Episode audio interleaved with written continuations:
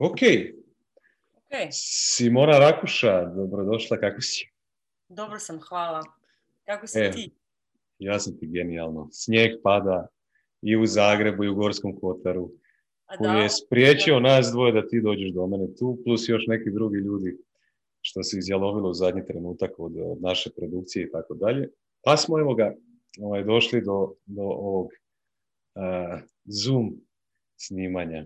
Spasitelja Zooma. Tako je. Mislim da Zoom kompanija ove godine trlja ruke ovaj, i u susret ove pandemije naše drage i svega što traje. Šteta što tamo drugog, trećeg mjeseca. A? Šta kažeš, šteta što? Nismo kupili dionice. Šteta što nismo kupili dionice. Da smo da. imali neku čarobnu kuglu, onako da smo znali vi šta će se događati, trebali smo. Ja, nemamo čarobnu kuglu. Ne. Meni je zadovoljstvo što si mi ti sa druge strane, prvenstveno što ćeš mi dati kasnije feedback, jer ovo je tvoje polje, ti si, ovaj, ti si bila uh, novinarka, jel tako? Da li, da li, je, to, da li je to točno? Uh, da, novinarka i voditeljica te ve Dnevnika u Sloveniji. Voditeljica te ve Dnevnika u Sloveniji. To je, to je bila ovaj, nacionalna televizija. Da, nacionalna. nacionalna televizija. I sad ovako, ja sam, ja sam tu na jednom testu ispred tebe, pa ćeš ti meni dati kasnije feedback. Ja sam ovako u nekoj maloj ulozi novinara sada tu, ovaj, iako ja to ne mogu napraviti tako dobro ovaj, u startu, ali evo, trudit ću se izbacivati brojke iz tjedna u tjedan, pa ću vidjeti gdje ću me to odvesti. Okay. I naravno, biti ponizan, pa prihvatiti ovaj, svaku kritiku, pogotovo ovaj, od ljudi kao što si ti. Ja ću ti rađe nego kritiku dati feedback, ako ti je to ok. Ok. Da. Ajde mi pričaj malo ovaj, da, da, da, da publika čuje kako su izgledali ti tvoji dani ovaj, u, u to vrijeme dok si, dok si radila taj posao kao voditeljica informativnog programa na nacionalnoj slovenskoj televiziji. Kako su izgledali moji dani? Prvo, ono što je, što je bilo drugačije je da smo radili u turnusima. Mm-hmm. Znači, bilo nas je više, pa onda smo imali isplaniran taj mjesec ili dva ili tri unaprijed. I ono, kad sam imala dan na Dnevniku, dolazila sam na posao pola deset, e, sjedila na sastanku sa novinarima, čula šta se taj dan događa, što će se raditi i onda, onda sam ono, bila u desku, znači desk se zove prostorija gdje sjede svi ljudi koji sudjeluju u produkciji jedne emisije. Uh, novinari imaju svoje urede u, na slovenskoj javnoj televiziji, ali svi mi koji smo ono, bili direktno uključeni u produkciju od te emisije smo ono, sjedili cijeli dan skupa. Uh, I onda neki dani su bili gusti, neki dani malo manje gusti, i ono, ali prava frka je krenula tamo negdje iza šest popodne, ono, kad ono, novinari dolaze s terena, pa dolaze priče, pa dolaze prilozi, pa onda budu te najave, pa onda treba provjeravati informacije, pa se razgovarati sa novinarima, jer ponekad je najava ono da ja ništa ne razumijem, ali ja bi trebala razumjeti ako je predajem dalje. Priprema pitanja za goste, jer to je bilo vrijeme kad je slovenski te ve Dnevnik skoro svaku večer imao nekog gosta na određenu temu. I, uh, i dogovaranje za neke tehničke stvari sa, sa ljudima koji su bili za to zaduženi. Sjećam se jednog događaja, onako ja petnaest do sedam sjedim, nešto kucam, baš ono, intenzivno. I um, znači osoba koja je uh, bila glavni režiser te emisije mi nešto priča. I ja kažem da, da, dobro, dobro. I sad dođemo mi u studio i ja odradim i vraćam se iz studija, on kaže, a zašto nisi, ne znam šta, to, to, to je to. Ja kažem, a zašto bi? Kaže, pa rekao sam ti, kad si mi rekao? Pa tada i tada. I šta sam ja rekla? Rekli si da, da, dobro, dobro. Znači, ja sam se toliko naučila koncentrirati na svoje u tom velikom prostoru punom buke i pokreta i ljudi koji su se tamo kretali, da uopće nisam obraćala pažnju. Tako da sam rekla, molim te idući put ovako i da te pogledam i da provjeriš da te stvarno slušam i onda. To je jedna strana, a druga strana je naravno to da je ta emisija uživo. Znači, to je jedna posebna vrsta adrenalina koju sam ja jako voljela. Znači, meni je to super. Čini mi se ako te gleda nula osoba sa druge strane, ako je live, da ne bi bilo tog pritiska, ali ti si znala da gleda očito cijela Slovenija. Da, ovaj, a zašto, da, a zašto je imaginarno? Jer ti mm. sjediš u studiju i tamo je kamera i ti imaš tu ideju, mm-hmm. ali to je nešto sasvim drugo od, na primjer, ja sam jako puno se javljala u živo s terena kad nisam vodila dnevnik. Bila sam specijalist za to, znači meni se postavio sred demonstracija, ja sam ono, ne, to je sasvim nešto drugo. A onda treći, ja mislim, najveći izazov za mene još dan danas je stati na pozornicu ispred publike. Znači ljudi koje stvarno vidiš, to je nešto sasvim drugo. Je. Ovaj, vrlo mi je zanimljiva tema s kojom smo krenuli, zato što e, emisija Lud zapravo ide u dva stupa. Prvi stup je mentalni sklop ili mindset na engleski, drugi stup su vještine. I po meni od jedna ovaj, od najbitnijih vještina je komunikacija. Tako. Ovaj, komunikaciju možemo promatrati iz razno raznih kuteva. Pa evo, recimo u ovom tvom primjeru a, ti si imaginarno komunicirala sa ljudima iza te kamere koji su svojim domovima tebe pratili i gledali. Ti si možda i imala taj osjećaj, opet se vratimo na taj dio mentalnog sklopa, da si, da si ovaj, pred velikim auditorijem i da jako puno ljudi tebe promatra kako ti izgledaš, kako, kako se ponašaš, kako komuniciraš i tako dalje.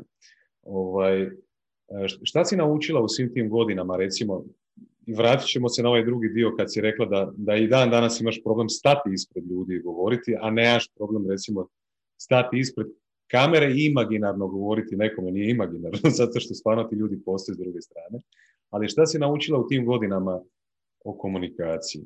I koliko je komunikacija kao vještina bitna u svom životu i koliko si svjesna njim? Da. Po meni je komunikacija način postojanja. Znači, mi, ljudska bića, konstantno komuniciramo sa svime. Sa time što postojimo, već komuniciramo. Komuniciramo sami sa sobom, komuniciramo sa svojom okolinom. Mislim, komunikacija, ljudi jako često misle da komunikacija kreće od tada kad počneš koristiti riječi. To je daleko od istine. Znači, kad ti uđeš u neki prostor gdje su drugi ljudi, ti već komuniciraš. Ako ti uđeš u neki prostor gdje nema drugih ljudi, ti komuniciraš sam sa sobom. Jer provjeravaš kako se osjećaš u tom prostoru. Bio ti svjestan toga ili ne, ti i ja, kogod. Ne? I sad, po meni, zapravo vještina komuniciranja se bazira na tome što ti zoveš mentalni sklop. Što je za mene ono sve što mi jesmo. I da, naravno, vježbati vještinu komunikacije je bitno. I meni sigurno, ja sigurno ne bi uh, ono, mogla, mislim, trebalo sam i sve te godine na televiziji, pred ljudima i tako dalje, kako bi mogla se snalaziti u puno različitih situacijama u kojima bi mogla, možda neko drugi se smrznuo, koji nema tako puno, ne, iskustva. I istovremeno, da ja nisam istovremeno postavljala i svoj mentalni sklop na prave temelje, vještina može stići do negdje, a onda dalje ne može. Ono što sam ja naučila u tim, pitao si me šta sam naučila u tim godinama, znači go, naučila sam raditi pod velikim pritiskom, naučila sam se fantastično koncentrirati i naučila sam se, znaš, uh, ne da sam se naučila, nego kad neku stvar pravi, radiš jako dugo, jako često, onda nije više tako velika frka jednostavno. Mm-hmm. Ne? Kad prvi put, ja, sam, ja pretpostavljam, ja nikad sam skakala bungee jumping, ali pretpostavljam da ako prvi put skočiš i kad stoti put skočiš, da postoji razlika u tvom unutarnjem procesu. Mm-hmm. E tako isto je sa, ajmo reći, komunikacijom ili nastupom pred imaginarnim ili pravim ljudima. Mm-hmm.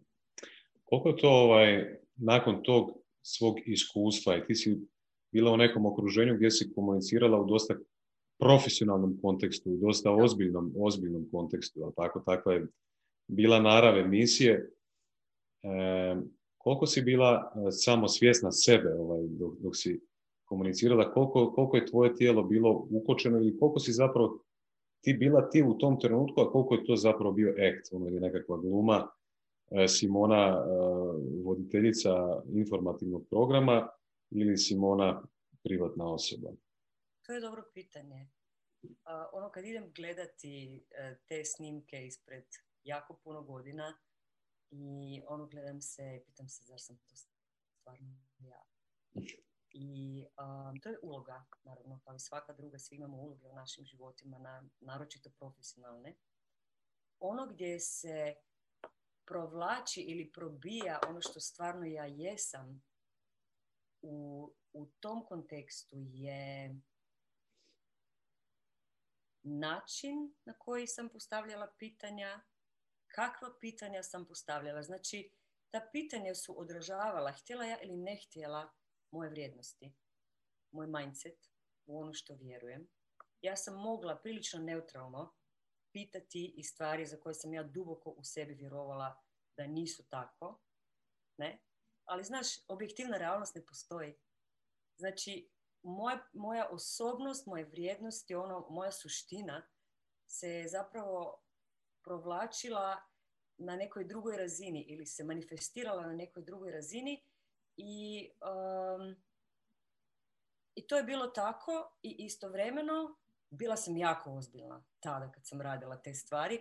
Danas bi valjda to radila ležernije, ali znaš, danas imam puno, puno više iskustva i danas, da ti budem iskrena, to više ne bi ni htjela raditi. Hmm. Koji je bio motiv uopće ovaj... iza svega toga da, da, si, da si krenula raditi posao u M D M A? I koliko si ga dugo radila?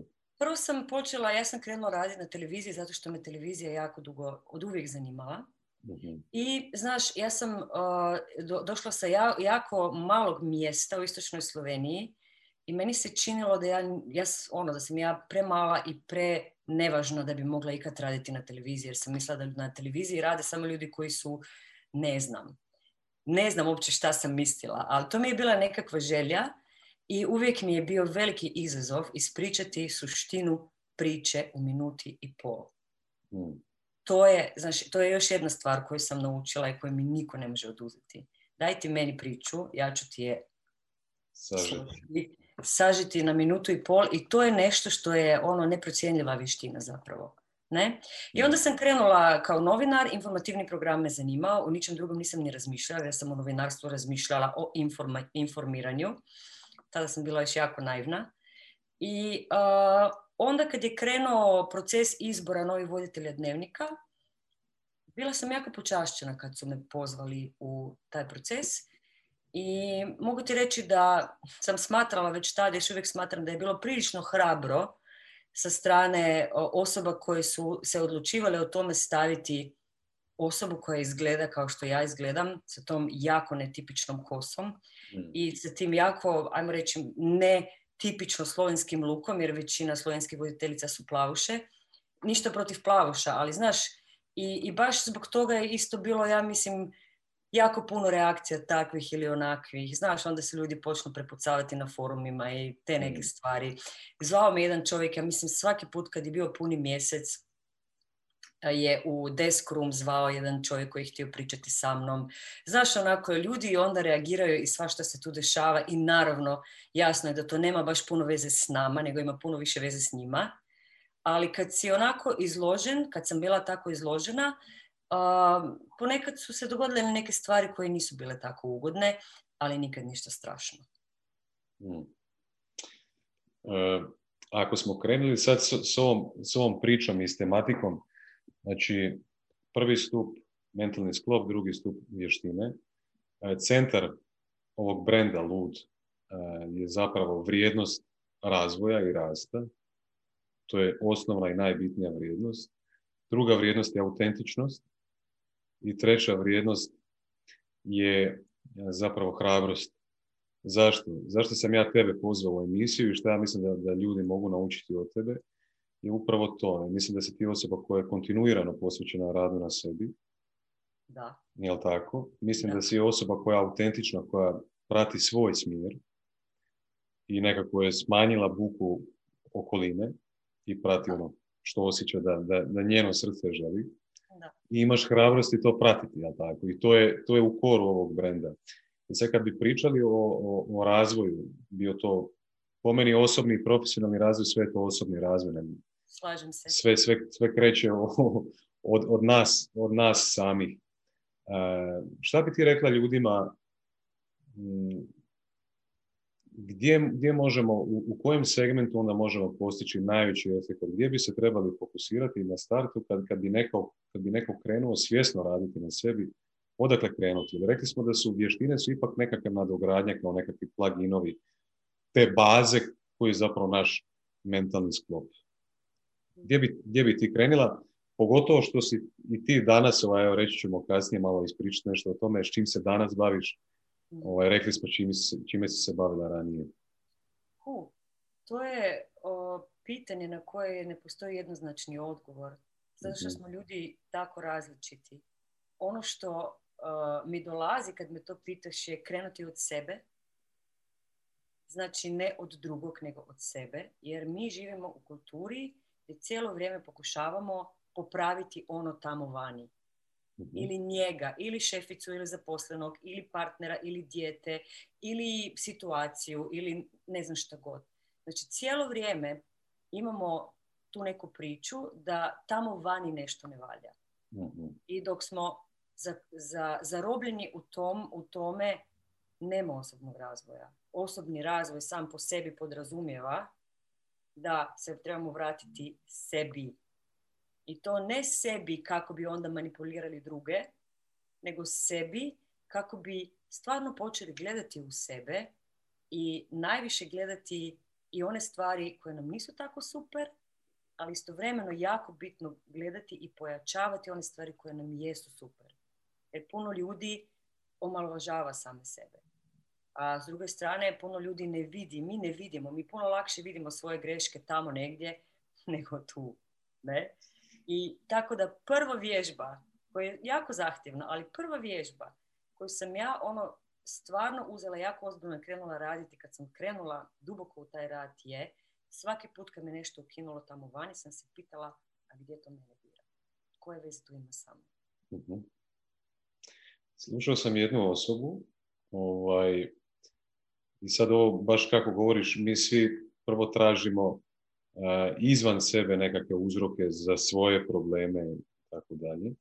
Ali on je rekao da mi ljudi očito imamo jako veliki problem pogledati u sebe i sebe jasno vidjeti. Na engleskom se to zove self-awareness, na hrvatskom i slovenskom bi možda mogli reći e, samosvjesnost, koja razina samosvjesnosti. Jer naše oči su okrenute prema van, ali tako, naš, naše, znači sami biološ, biološka naša postavka je tako da, da jako teško možemo vidjeti sebe i imati jasnu sliku i objektivnu sliku samo sebe. A i rekla si malo prije da je sve subjektivno, da, da ne postoji objektivne realnosti, ali tako. I kako, kako zapravo ovaj, praktično, kad, kad govoriš o, o vježbi ili nekakvom treningu, nek, nekakvoj praksi, kako možemo ovaj, pojačati tu samosvjesnost, bolje vidjeti sebe, kroz koje tehnike, alate, i tako dalje. Mi imamo jedan predivan alat za to koji je magnificent što se mene tiče, a to je naše tijelo. Mi smo se odvojili od tijela. Imamo ideju da je tijelo tu samo zato da nosa okolo našu glavu. A tijelo je tako jako inteligentno. I da, oči su usmjerene prema van, ali mi imamo pet čula, ne samo jedno, ne? I onda to šesto koje zapravo za mene je samo promatranje onoga što osjećam. Znači ovdje govorim o emocijama i o senzacijama. I koja razlika? Koja razlika između emocije i senzacije? Senzacije se događaju više na tjelesnoj razini. Naprimjer, senzacija je, može biti ako imam neki, neke trnce u lijevoj nozi. Ok. Okay? Ili senzacija može biti kad me boli stomak. To nije emocija. Okay. Ali kad ja pogledam to da me boli stomak i kažem hm, interesantno, boli me stomak, šta se skriva iza toga da me boli stomak i skužim da sam u otporu i onda gledam šta je u tom otporu i onda vidim da sam nešto ljuta. Ljutnja je emocija. Emocija je, šta zapravo znači riječ emocija? To ti je energija u pokretu.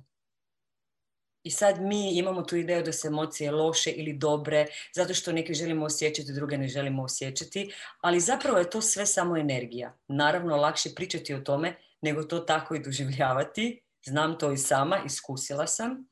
I istovremeno, ako mi uspijemo doći do, do točke gdje dozvolimo toj energiji da se stvarno pokrene, krene i otiđe, onda smo riješili stvari, ono, ono što je, ono što je sto posto i za uvijek i od uvijek tako da će se prije ili kasnije promijeniti. Ako sam tužna, prije ili kasnije ne, neću biti biš tužna, nego ću se možda osjećati dobro ili ću biti čak i sretna.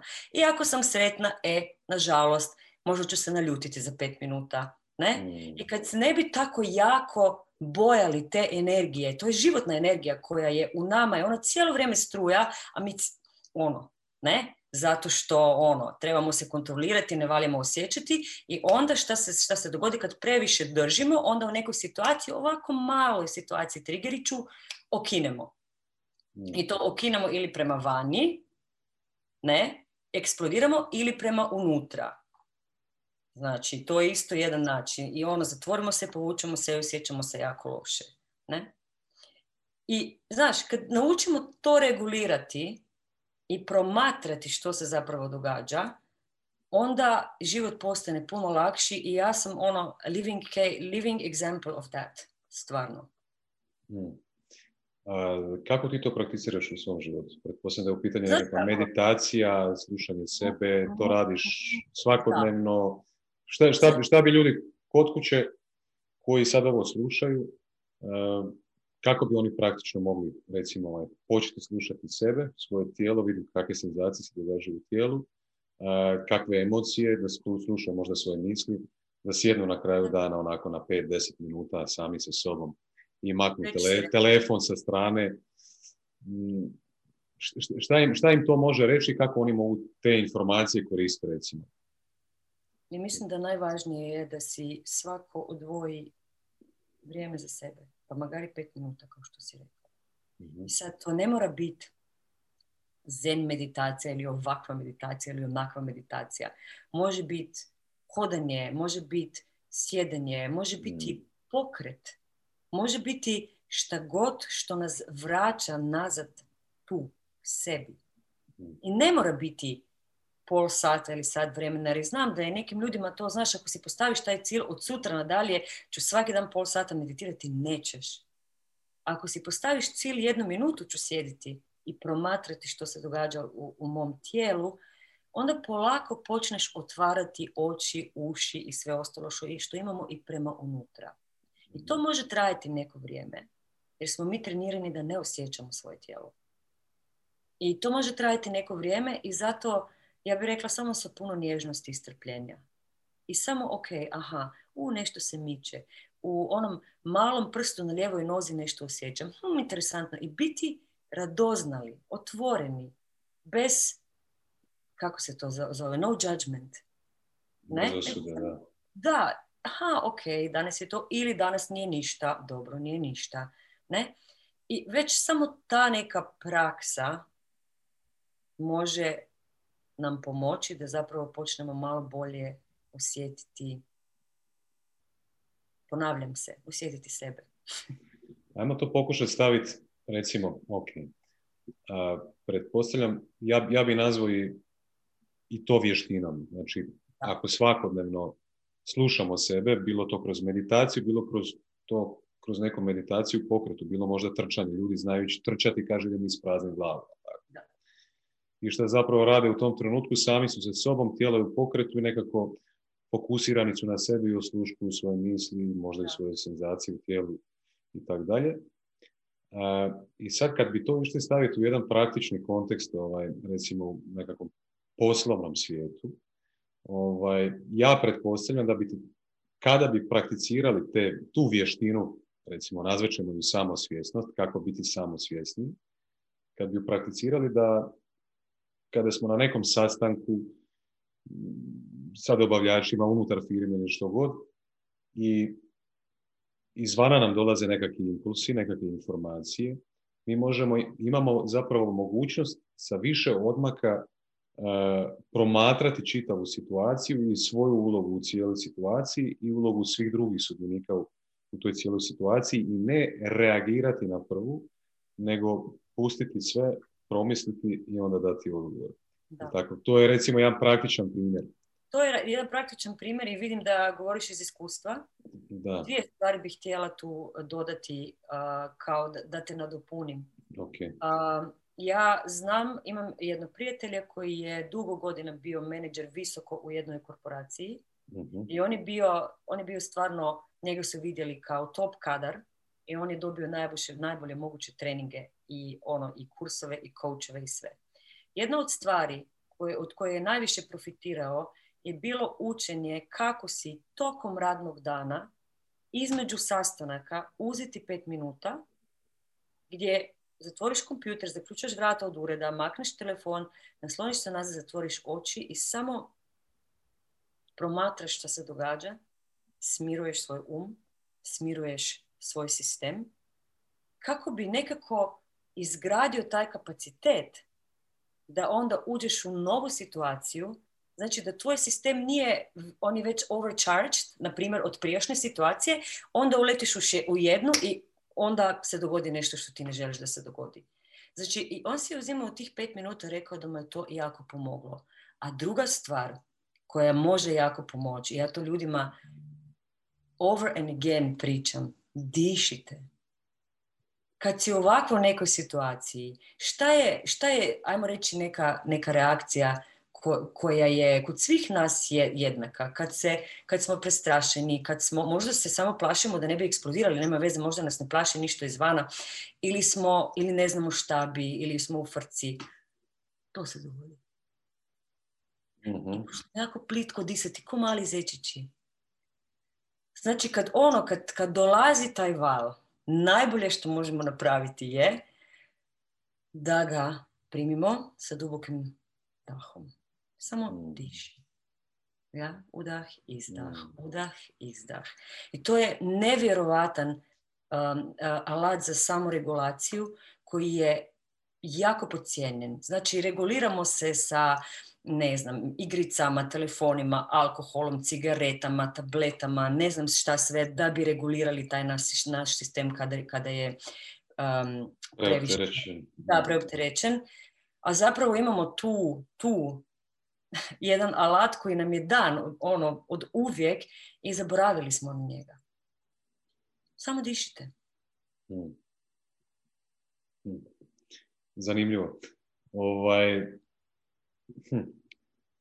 Ako smo, ako smo rekli da je baza mentalni sklop i rekli smo da zapravo onda krećemo od te vještine kako vidjeti sebe, kako ovaj, krenuti u sebe, slušati sebe, jer pretpostavljam ako, ako bolje sebe upoznamo općenito kao ljudsko biće, pa kasnije i individu, tako, koja je specifična kao svako od nas, ali gene, general, generalne postavke su nam iste, slične. Uh, ako krećemo od toga, onda pretpostavljam zapravo da veća razina samosvjesnosti naših emocija, misli i naših nekakvih funkcija, disanja i tako dalje, i našeg emo, općenitog stanja, uh, zapravo poboljšava sve onda ove ostale aspekte, sve ostale vještine kao ono koju smo prvu spomenuli, komunikacija, jel tako?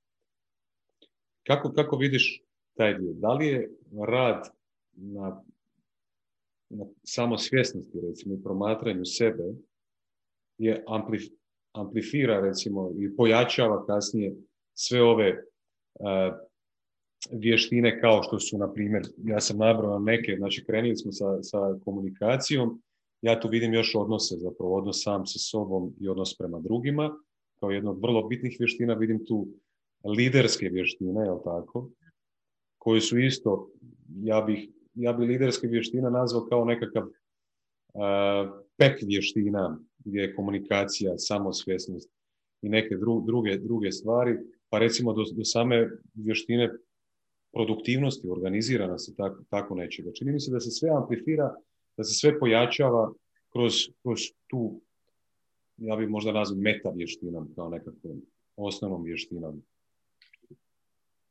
Kada smo u dobrom kontaktu sa sobom, onda možemo biti u dobrom kontaktu s drugim ljudima.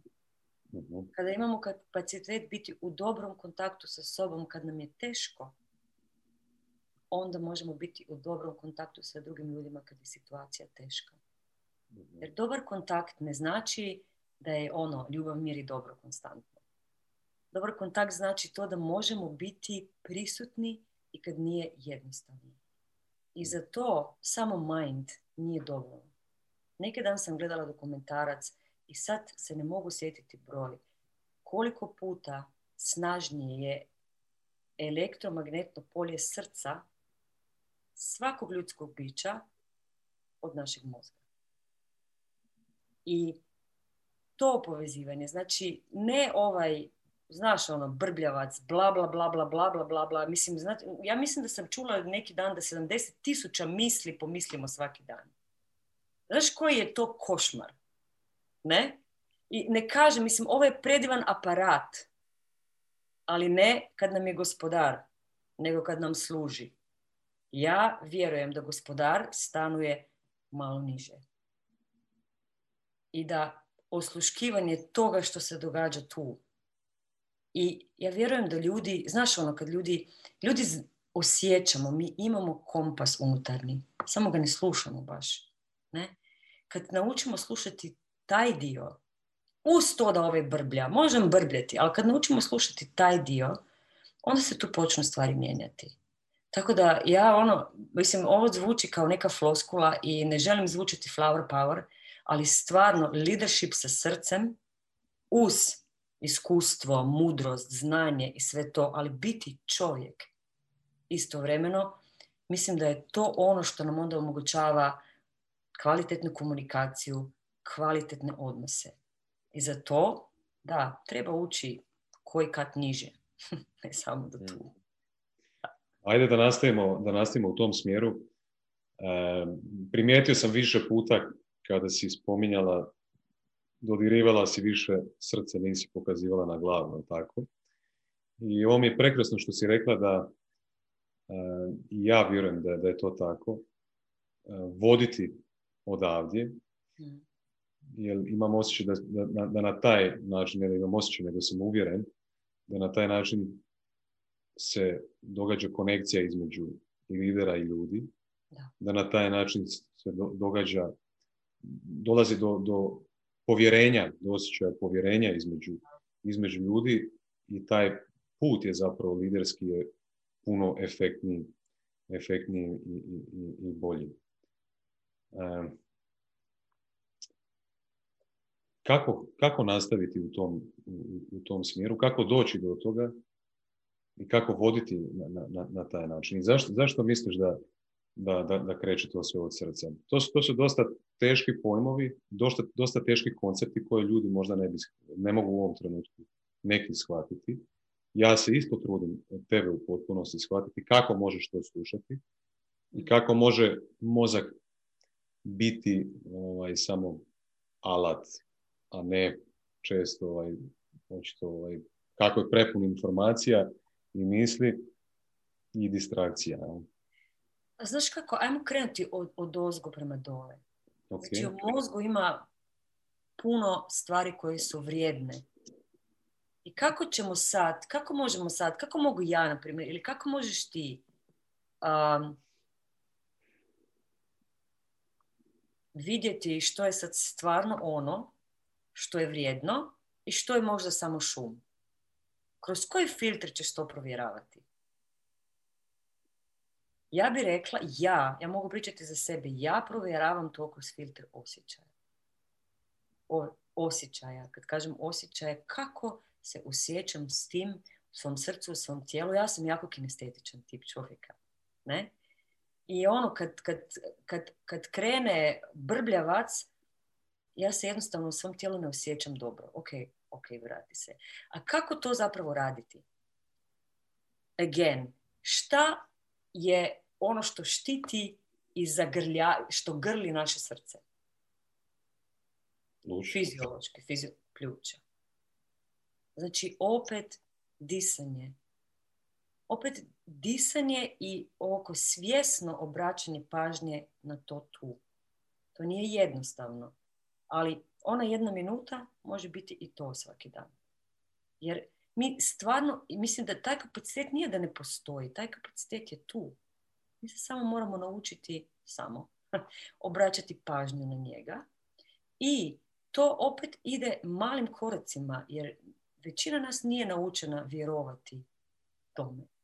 Mm. Tako da ja bih rekla, onda dati si šansu i probati slušati ono što dolazi, kad počne dolaziti, na nekim situacijama koje nisu presudne.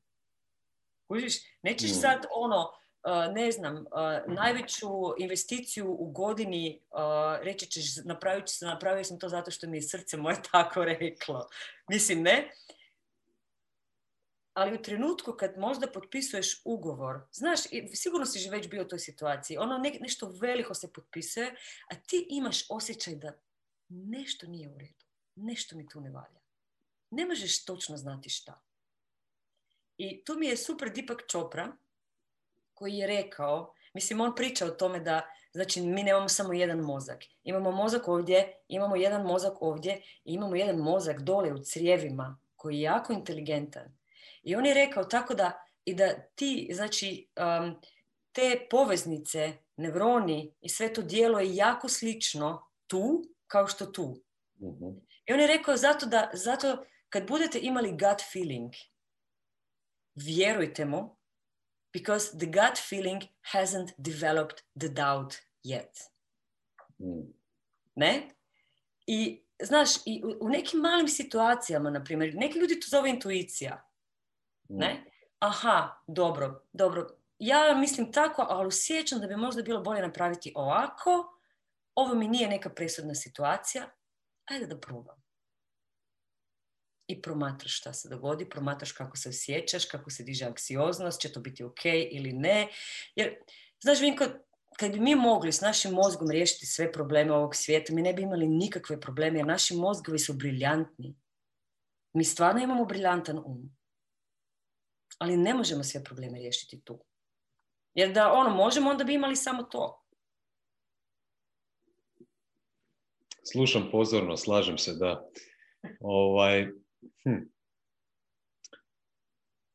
Malo prije smo spomenuli, ti si rekla slušaj srce, pa si onda kasnije spomenula slušaj, nek, neki ljudi to nazivaju intuicijom. Uh-huh. Uh, brand koji ja pratim, pretpostavljam da si ti čula za njih isto, ovaj, možda Mindvalley. Da. Jesi. Uh, njihov osnivač Višen Lakijani. Uh, u zadnje vrijeme jako puno priča o tom konceptu intuicije. Uh-huh. Uh, jako puno priča o konceptu intuicije u poslovnom kontekstu isto. U, u, u ovaj, procesu donošenja odluka. Ovaj, kako si rekla isto, jako puno iskusnih menadžera će i samo reći, čak ne znajući, možda previše ne kopajući po svim ovim temama po kojima mi kopamo sada, će reći, ono, da, intuicija, instinkt, ono, donio sam, imam dobar instinkt, znam donositi odluke. Da. A, pretpostavljam i da taj instinkt se razvija sa upravo ovim što si ti rekla, na malim stvarima. Slušaj sebe, slušaj svoj gut, slušaj svoje srce, slušaj što god to, to je instinktivnu intuiciju i donosi odluke na, na nekakvim uh, primjerima, gdje, stvarima gdje nećeš možda imati prevelike negativne posljedice i vježbaj to. I naravno to je sve pitanje ovaj, utakmica u nogama, jel tako? I onda ta da. Intuicija se jača, jača i vježba kroz, kroz ponavljanje, kroz akciju. Ja uvijek kažem, trebaš vježbati i taj mišić. I još jedan aspekt ima tu. Slušaj druge ljude oko sebe. Ljude u koje imaš povjerenje. Otvori se, slušaj, promatraj kako se osjećaš s tim. I onda na kraju, ako si ti taj, preuzmi odgovornost. Preuzmi odgovornost za svoju odluku.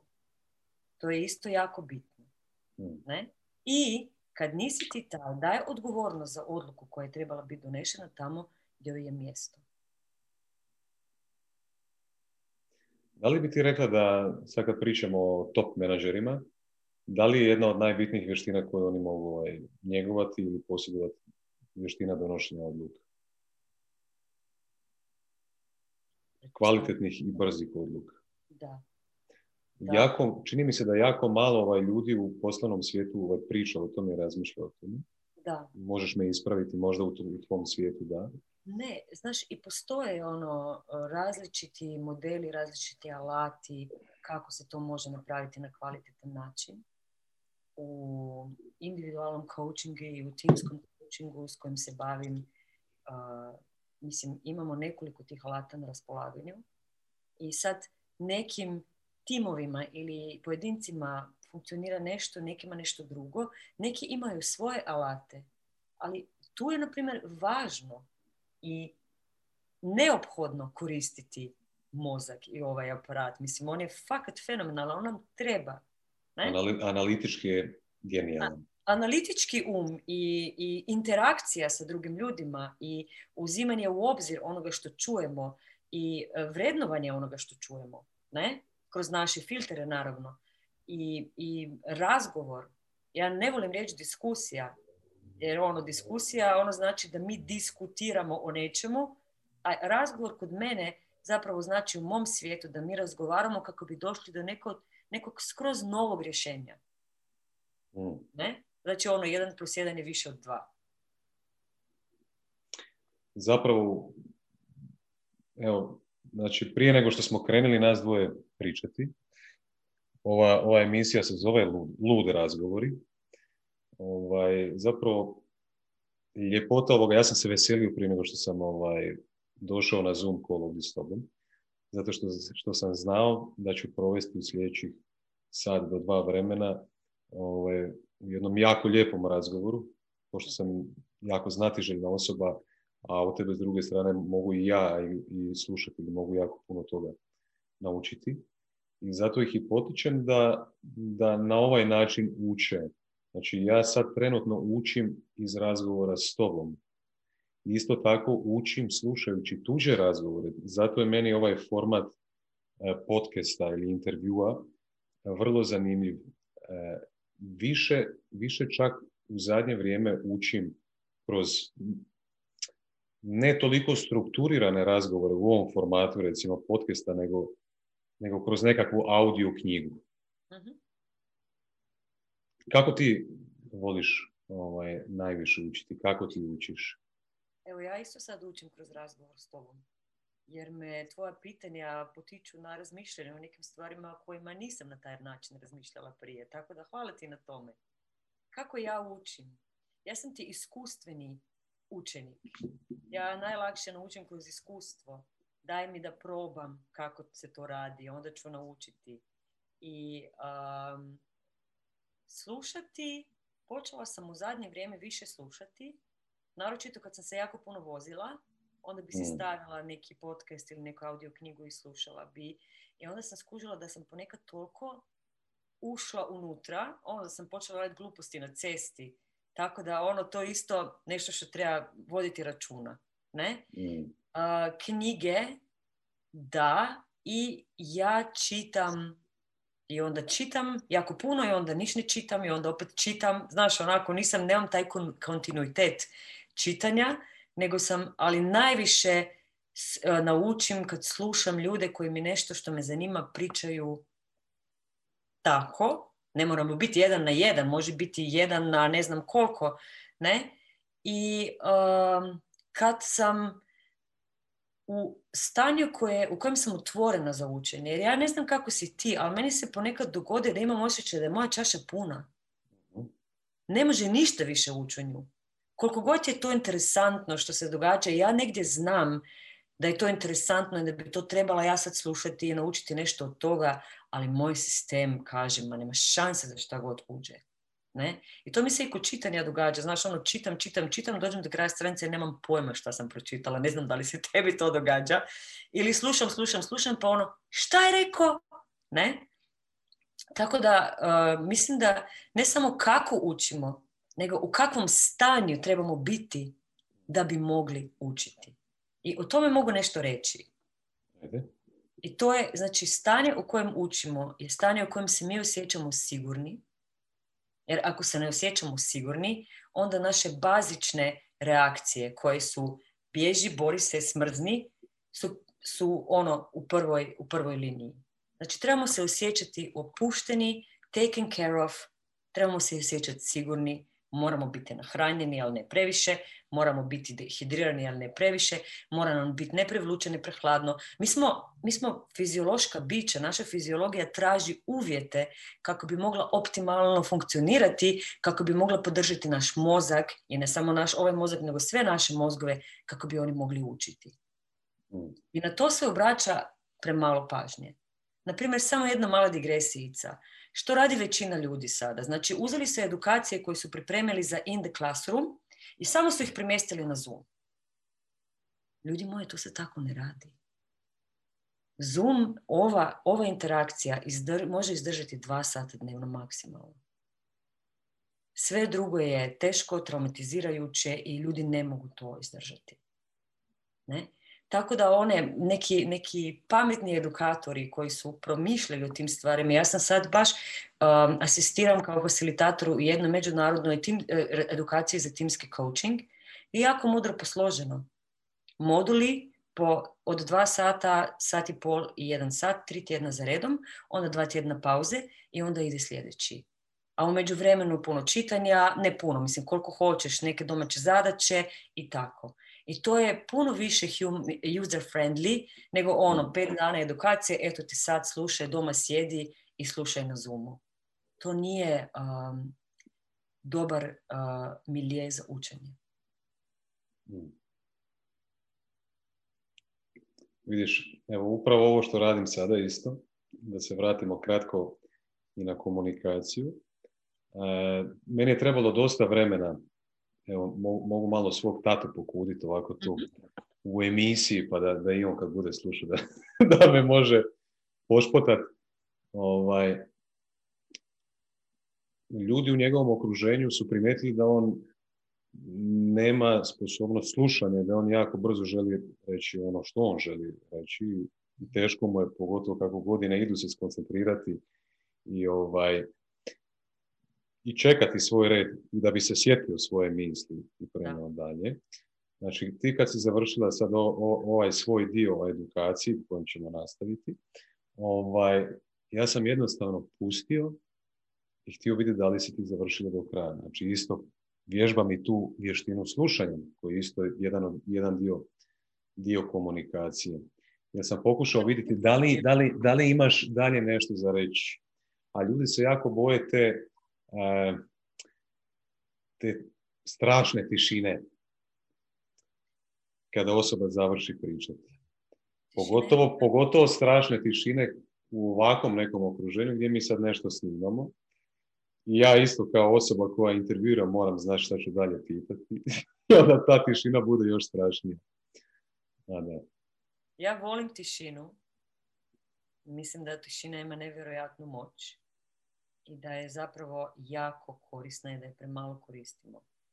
S tvoje strane, kao ono koji postavi pitanje i sluša, tišina ti daje, ili bi meni dala kad je bila na tvom mjestu, ne, neko, neko vrijeme, neki mali prozor vremenski i energetski gdje se može on, ono što, što je ušlo sjesti.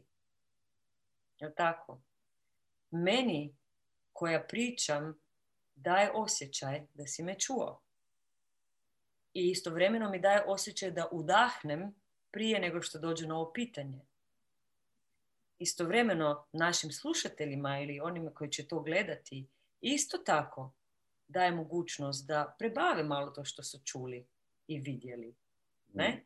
Tako da tišina ima ogromnu moć i meni je tišina jedan predivan alat. Ja je u coachingu koristim jako puno i to je bilo full teško natrenirati. Jer sam ja isto imala osjećaj da se sad od mene traži da postavim neko jako pametno pitanje. A zapravo naj, najpametnije moguće pitanje je bilo da šutim. I onda osoba još nešto ispriča. I onda još šutim. I onda osoba još nešto ispriča. I onda dođe uvid. I imati tišinu i gledati se, što sad preko Zooma je... Sad je dinamika malo drugačija jer imamo samo to, nemamo cijelo tijelo. I vidim koliko sam zapravo naučila čitati iz oči, iz izraza lica i iz toga kako osoba diše. Jer prije sam imala cijelo tijelo pa nisam morala se toliko orijentirati na to, A sada, znaš kako se ta percepcija zapravo je, je, je profinila na neki način. Ne? I tišina je... Ja živim u tišini. Danas ne, jer je vjetar, bura je ono luda, ali ono kad se probudim i ta tišina, to je prekrasno. Kada smo pričali i kada se pričalo o edukaciji, znači uh-huh. opet ovaj brand u centru je rast i razvoj, osobni razvoj, što podrazumijeva edukaciju. A, da bi radili na sebi, moramo ipak dobiti nekakve informacije o izvana od okoline, kako možemo raditi na sebi.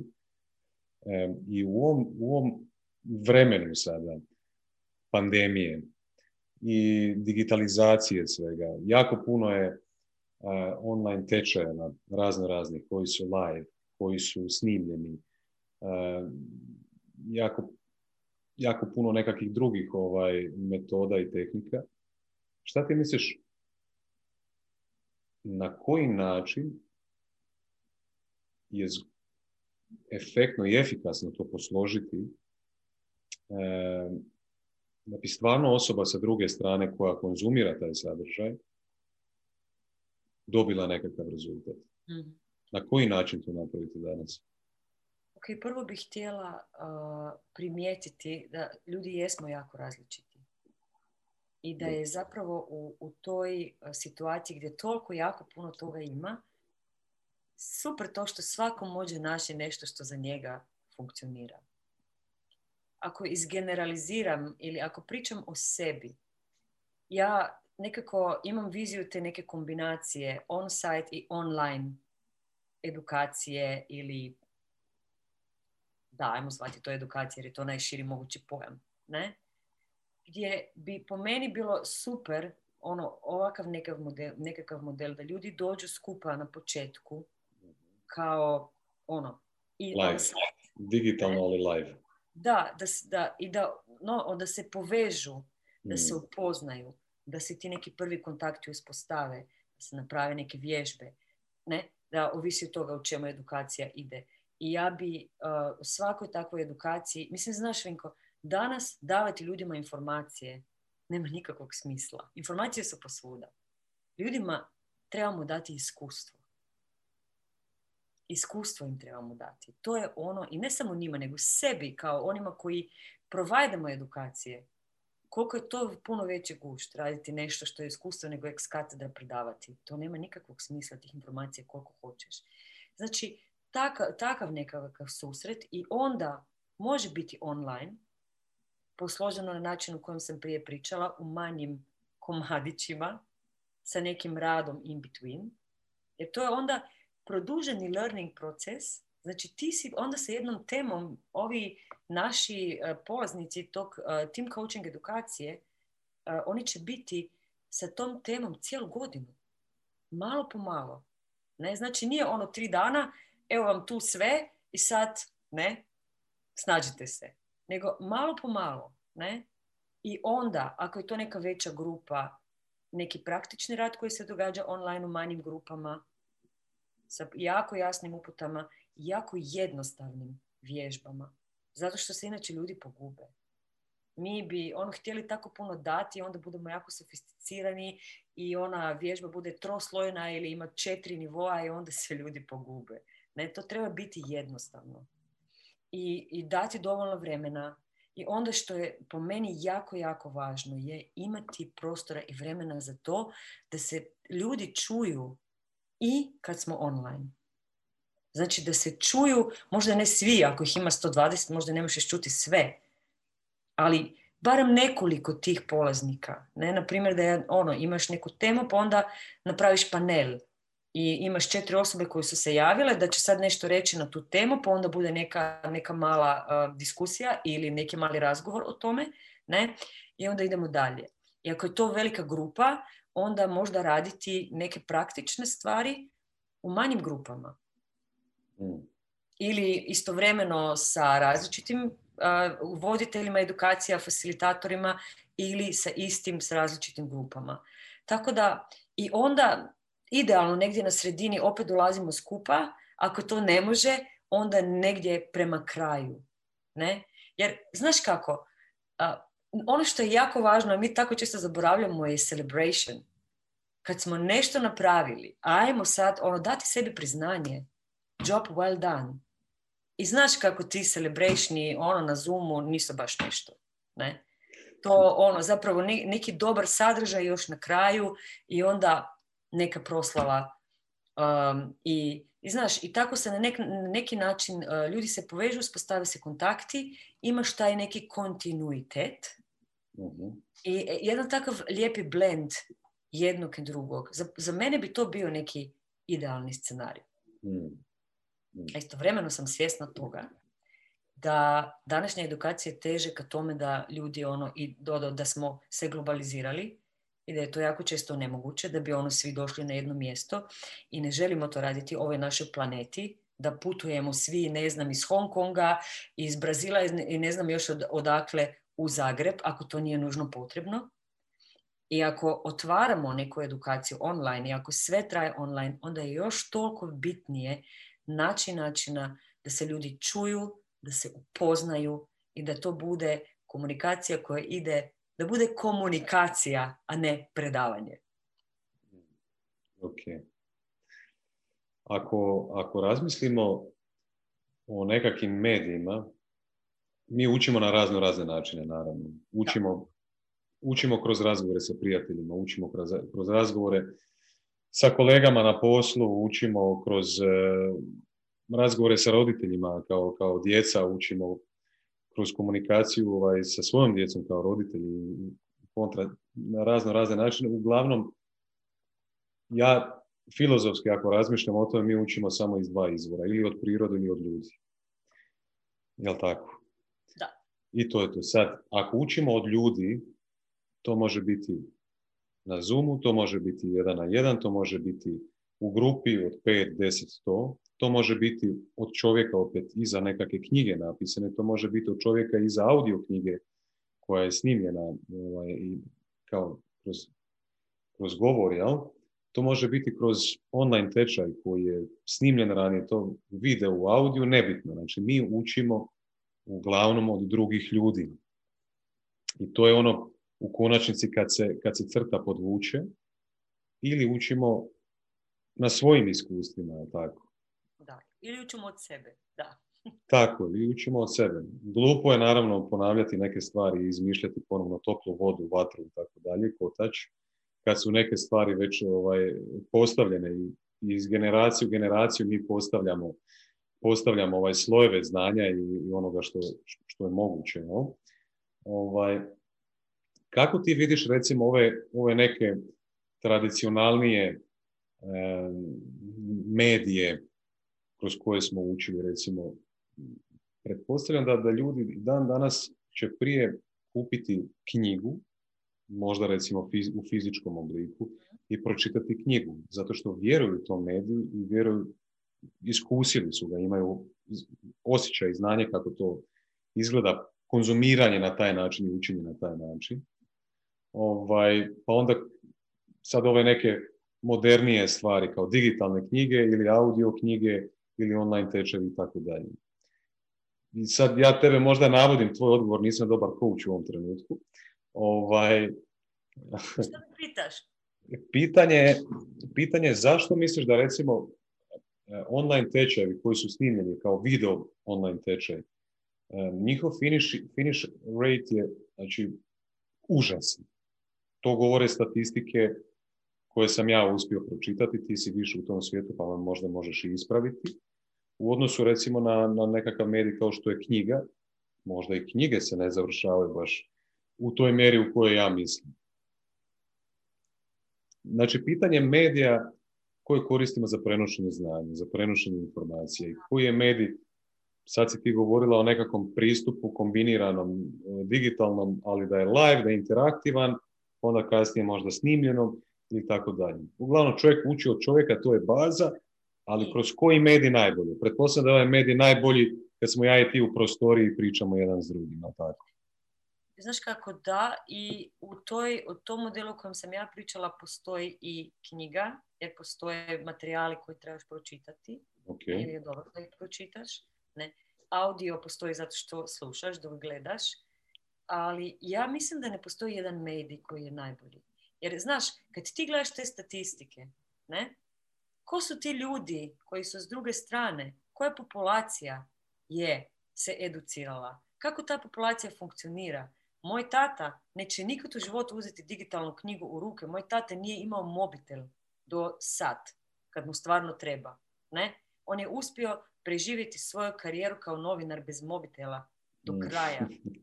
Znači, on je bio baš ono, dali sam mobitel, on ga je stavio u ladicu i zaboravio na njega. Ne? I za njega to ne bi bio medij. A generacije koje dolaze iza nas, naša djeca, oni će učiti na sasvim drugačije načine. I bottom line, ono što sam već rekla i vratit ću se tome, po meni najbolji način učenja je imati osobno iskustvo.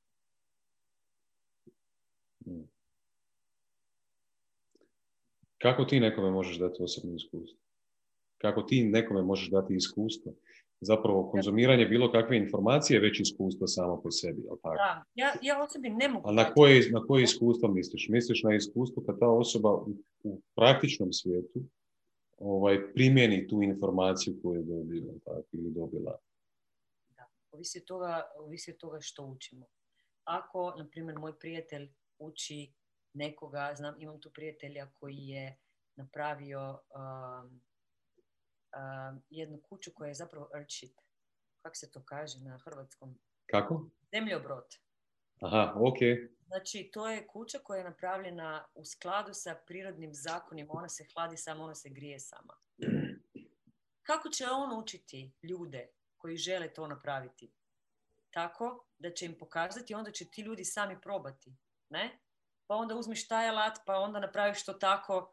Ne? Kako sam ja učila dok sam još ljude učila javnom nastupu? Tako da sam ih postavila pred kameru i onda sam ih zamolila da se pogledaju. Što je bilo jako teško za većinu njih, ali su jako puno naučili. I onda sam im dala neke tipove, neke ideje, neke, ajmo reći, upute kako neke stvari napraviti drugačije, jako jednostavne, koje je trebalo samo osvijestiti kako bi se to izboljšalo. U coachingu ja nikog ništa ne mogu naučiti, a mogu osigurati siguran prostor u kojem se učenje može dogoditi. I to je, ja mislim, najbolji mogući način učenja. Ne da ja sad odlučim šta ja želim tebe naučiti, nego da ti kao klijent dođeš k meni i kažeš danas mi je to tema. I onda ja tebe pitam, ok, a kako bi ti htio biti podržan dok istražuješ tu temu s moje strane? Ne? I onda se tu otvori neki prostor, ajmo reći tu, ajmo reći tome igralište, gdje se ti igraš, ja ono se brinem o tome da imaš sve rekvizite koje ti trebaju, brinem se o tome da je to igralište zaštićeno, da ti niko ne ulazi u njega i ti ćeš naučiti sam. Ako nećeš, ako slučajno nemaš neku vještinu, onda ćemo razgovarati o tome, pa ćemo te opremiti sa tom vještinom. Ne? Naprimjer, Um, imala sam situaciju gdje je osoba, a to je bilo još dok sam ono radila sa, više sa ljudima na području javnog nastupa, trebala je napraviti prezentaciju na engleskom i to je bilo full teško. Mm. I onda smo došli do toga da joj je teško zbog toga jer, je, jer ju je to prezentaciju napisao neko drugi i to uopće nije bio njen jezik. I onda kad je ona to prevela u svoj jezik, pojednostavila, onda više nije bilo teško. Ne? Znači, i ako to, to sad preslikam a, u coaching svijet, kako će ljudi naučiti? Tako da će ispitati razne aspekte samog sebe, tako da će pogledati neke stvari, zato što imaju prostor i vrijeme za to, koje prije nisu mogli, smjeli ili nisu ni znali da ih treba pogledati. Tako da će im možda pomoći da se od tu spuste malo niže dole i da vide kako se tu osjećaju. I onda dobiti možda, na, na, na primjer, neki novi način kako reagirati na staru situaciju. Mm. I onda otići u bijeli svijet i sprobati kako to funkcionira. Da, zapravo, ako sam ti dobro shvatio, um, po tebi je najbolji način učenja kroz praksu. Prvo, kroz osobno iskustvo. Kroz osobno iskustvo. Znači, to osobno iskustvo se dobiva kroz vježbanje, prakticiranje nečega. Da li da li u, kroz nekakvu simulaciju u sigurnim uvjetima uh-huh. ili u stvarnom svijetu, u stvarnim nekakvim okolnostima. I meni je uvijek e, bilo zanimljivo slušati, recimo, e, kroz ovu emisiju ću pričati i o poduzetništvu, uh-huh. i o ljudima koji, koji imaju tu ambiciju biti poduzetnici. Da.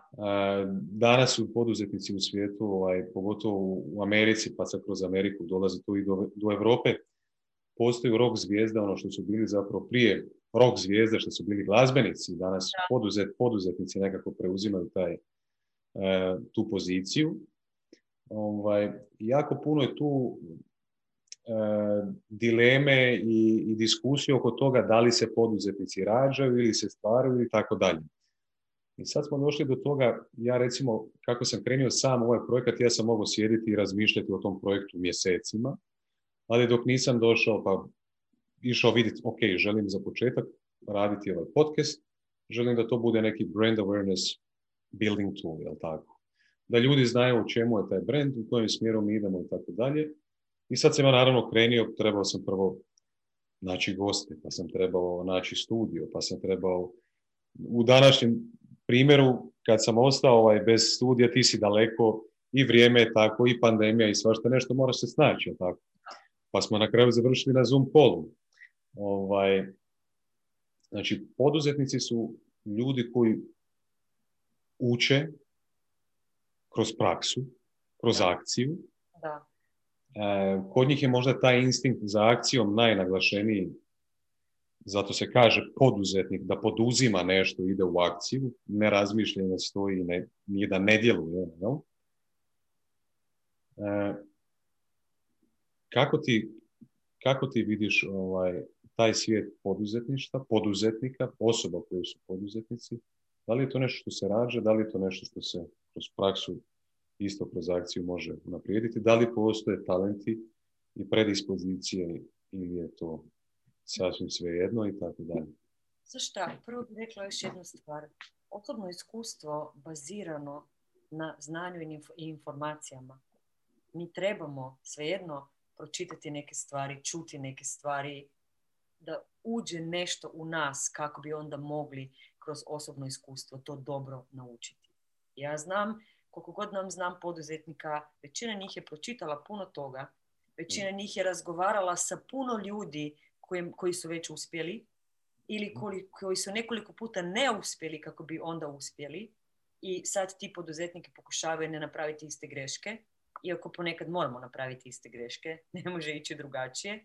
Tako da sve je to kombinacija, znači da, bitne informacije, da, mislim, bitni ljudi i osobno iskustvo kroz sve to. Da li se poduzetniki rađaju? Meni je bitno pitanje um, pitanje motivacije. Ljudi imamo različite motivacije u životu. Neki smo motivirani za to, neki smo motivirani za ono, neki smo motivirani za treće. Ako postaje taj bazični drive u nekom smjeru, onda će taj drive naći svoj put. I sad, nekome to može biti ostvariti obitelj sa petero djece, za mene je to poduzetno. A nekome je to napraviti firmu koja će, ne znam, Uh, kotirati na bursi u, u, u Americi za pet godina i prodat će je za pedeset milijuna dolara. Razumeš? Ali to je, to je, ja mislim da je to taj isti drive. Samo je pitanje u kojem smjeru ide, i ja ne bi nikad htjela, mislim, uopće si ne mogu zamisliti da bi rekla ovo je više, ovo je manje, ovo je bolje, ovo je lošije, ovo je vrijednije, ovo je manje vrijedno. Pitanje je samo koliko te energije postoji i koliko te energije mi zapravo možemo osloboditi da bi išli za time što stvarno želimo. Jer postoji jako puno ljudi koji imaju ideje što bi htjeli, što bi htjeli, što bi htjeli, što bi htjeli, a ništa ne, ne rade po tom pitanju. I onda je za mene uvijek bitno pitanje da li to stvarno hoćeš, i ako da, što te sprečava? Ili je to priča koju si pričaš zato što, ne znam, mama, tata, društvo, okruženje i zapravo ono što ti hoćeš nešto sasvim drugo, ali te ta ideja koju si, si, si ono, natovorio na sebe, o, zapravo ograničava da bišemo za onome, za onome što stvarno hoćeš. Jer mi smo ono društveno prilično kondicionirani, ne? Svi. Tako da poduzetnici su ljudi koji imaju jako veliku motivaciju nešto stvoriti u poslovnom svijetu na određeni način. I ono što sam ja vidjela, što se dogodi, onda kad to što su stvorili postane veliko, poduzetnici su najčešće ljudi koji imaju uh, sparkling mind. Znaš, ono, oni imaju ideje, oni ovo, ono, znači, i kad se ti ljudi onda pokušaju staviti u kalup menedžeriranja ozbiljne firme, to nije dobra ideja. Imala sam takvog klijenta, dva, tri, za, koje, za kojeg je bio jako velik proces sebi dozvoliti ostati sparkling mind i otvarati nove opcije, stvarati nove produkte, možda, ne znam, otvarati nova tržišta, šta god. I naći si osobu koja će furati day-to-day business. I imati povjerenja da to ne znači da je on poduzetnik loš ili da on ne znam šta, nego da jednostavno je šteta taj kapacitet koji je tamo ne koristiti i pokušavati ga staviti. Znaš, to je ko da želiš uh, bubnjara uh, ono natjerati da, da, da, da svira trubu. Ako sviraš, ako si dobar u sviranju trube, sviraj trubu. Ako si dobar bubnjar, bubnjaj. I ono, kad budete došli skupa, to će biti super muzika. Još ako dodaš neke druge instrumente, neku gitaru ili nešto još bolje. Ne? To je, to je tamo gdje se poduzetnici, po mom iskustvu, onda snađu u situaciji gdje je bitno da nađu ljude kojima mogu vjerovati, da mogu pustiti neke stvari kako bi se mogli baviti onome zbog čega su uopće krenuli raditi sve to što su krenuli raditi. Vizija. Da, i ono, no, znaš, ono, ono, nove ideje, nove ideje, oni imaju ideje, oni dopelju te ideje do nekog stupnja realizacije, onda im trebaju drugi ljudi kako bi to odradili do kraja. I to ne znači da je nešto, nešto više vrijedno, nešto manje vrijedno, zato što je to suradnja. Mi ne možemo ništa sami. Uvijek su, mi sad surađujemo, ti i ja. Ne možeš taj intervju napraviti sam. Nikako, ne? Da, a ne mogu ni ja. Tako je. Znači ti e, radiš jasnu distinkciju između poduzetnika i menadžera. Mislim da je ta distinkcija najviše primjera prilično jasna i da se dogodi samo po sebi. I da dobar poduzetnik rab, e, treba dobrog menadžera. Mm. Da. Koji ono odrađuje, koji fura day-to-day business. Čini mi se da u svijetu i u Hrvatskoj, kod nas gdje sad oboje živimo, ovaj, najčešće su sljedeći, najčešći su sljedeći scenariji. Osnivač nekakve firme uh-huh. je poduzetnik i vlasnik te firme i glavni menadžer. Da. Pogotovo kad se radi o startupu. Da. Naravno, možda u tom trenutku ni nema nekakve prevelike šanse da, da to bude više osoba. Istina. Ali e, i kada taj projekat se razvije na neku puno dru- veću, drugačiju razinu, e, i dalje ta osoba koja je bila osnivač i koja je poduzetnik i koja je vlasnik te firme i dalje ostaje glavni menadžer te firme. Da li je to po tebi ok? E, gdje vidiš tu problem? Ovaj, da li, znaš kako, po meni je samo pitanje, da li ta osoba koja je sve to na toj poziciji stvarno uživa i ostvaruje svoj puni potencijal? I ako uči nove stvari, ako ima osjećaj da raste, da se razvija, da uči nove stvari. Ali stvarno, ako ta osoba na toj poziciji radići sve to ostvaruje svoj puni potencijal, ono za što je stvarno, za što gori, za što živi. Ja gorim za coaching, ja živim za osobni razvoj. I to je stvarno, mislim, ja sam o tome najbolja. I zašto bi koristila svoje energiju, svoje resurse za neke stvari u kojima nisam dobra, kad postoje drugi ljudi koji su jako dobri u tim stvarima, pa onda možemo doći skupa i pomoći jedan drugome. Tako da to ovisi od osobnosti. Ja bih samo rekla, nek se svaka takva osoba pita da li sam stvarno na mjestu gdje ostvarujem svoj puni potencijal. A to može saznati na način kako smo opisali na početku. Da, ili naći, sebe.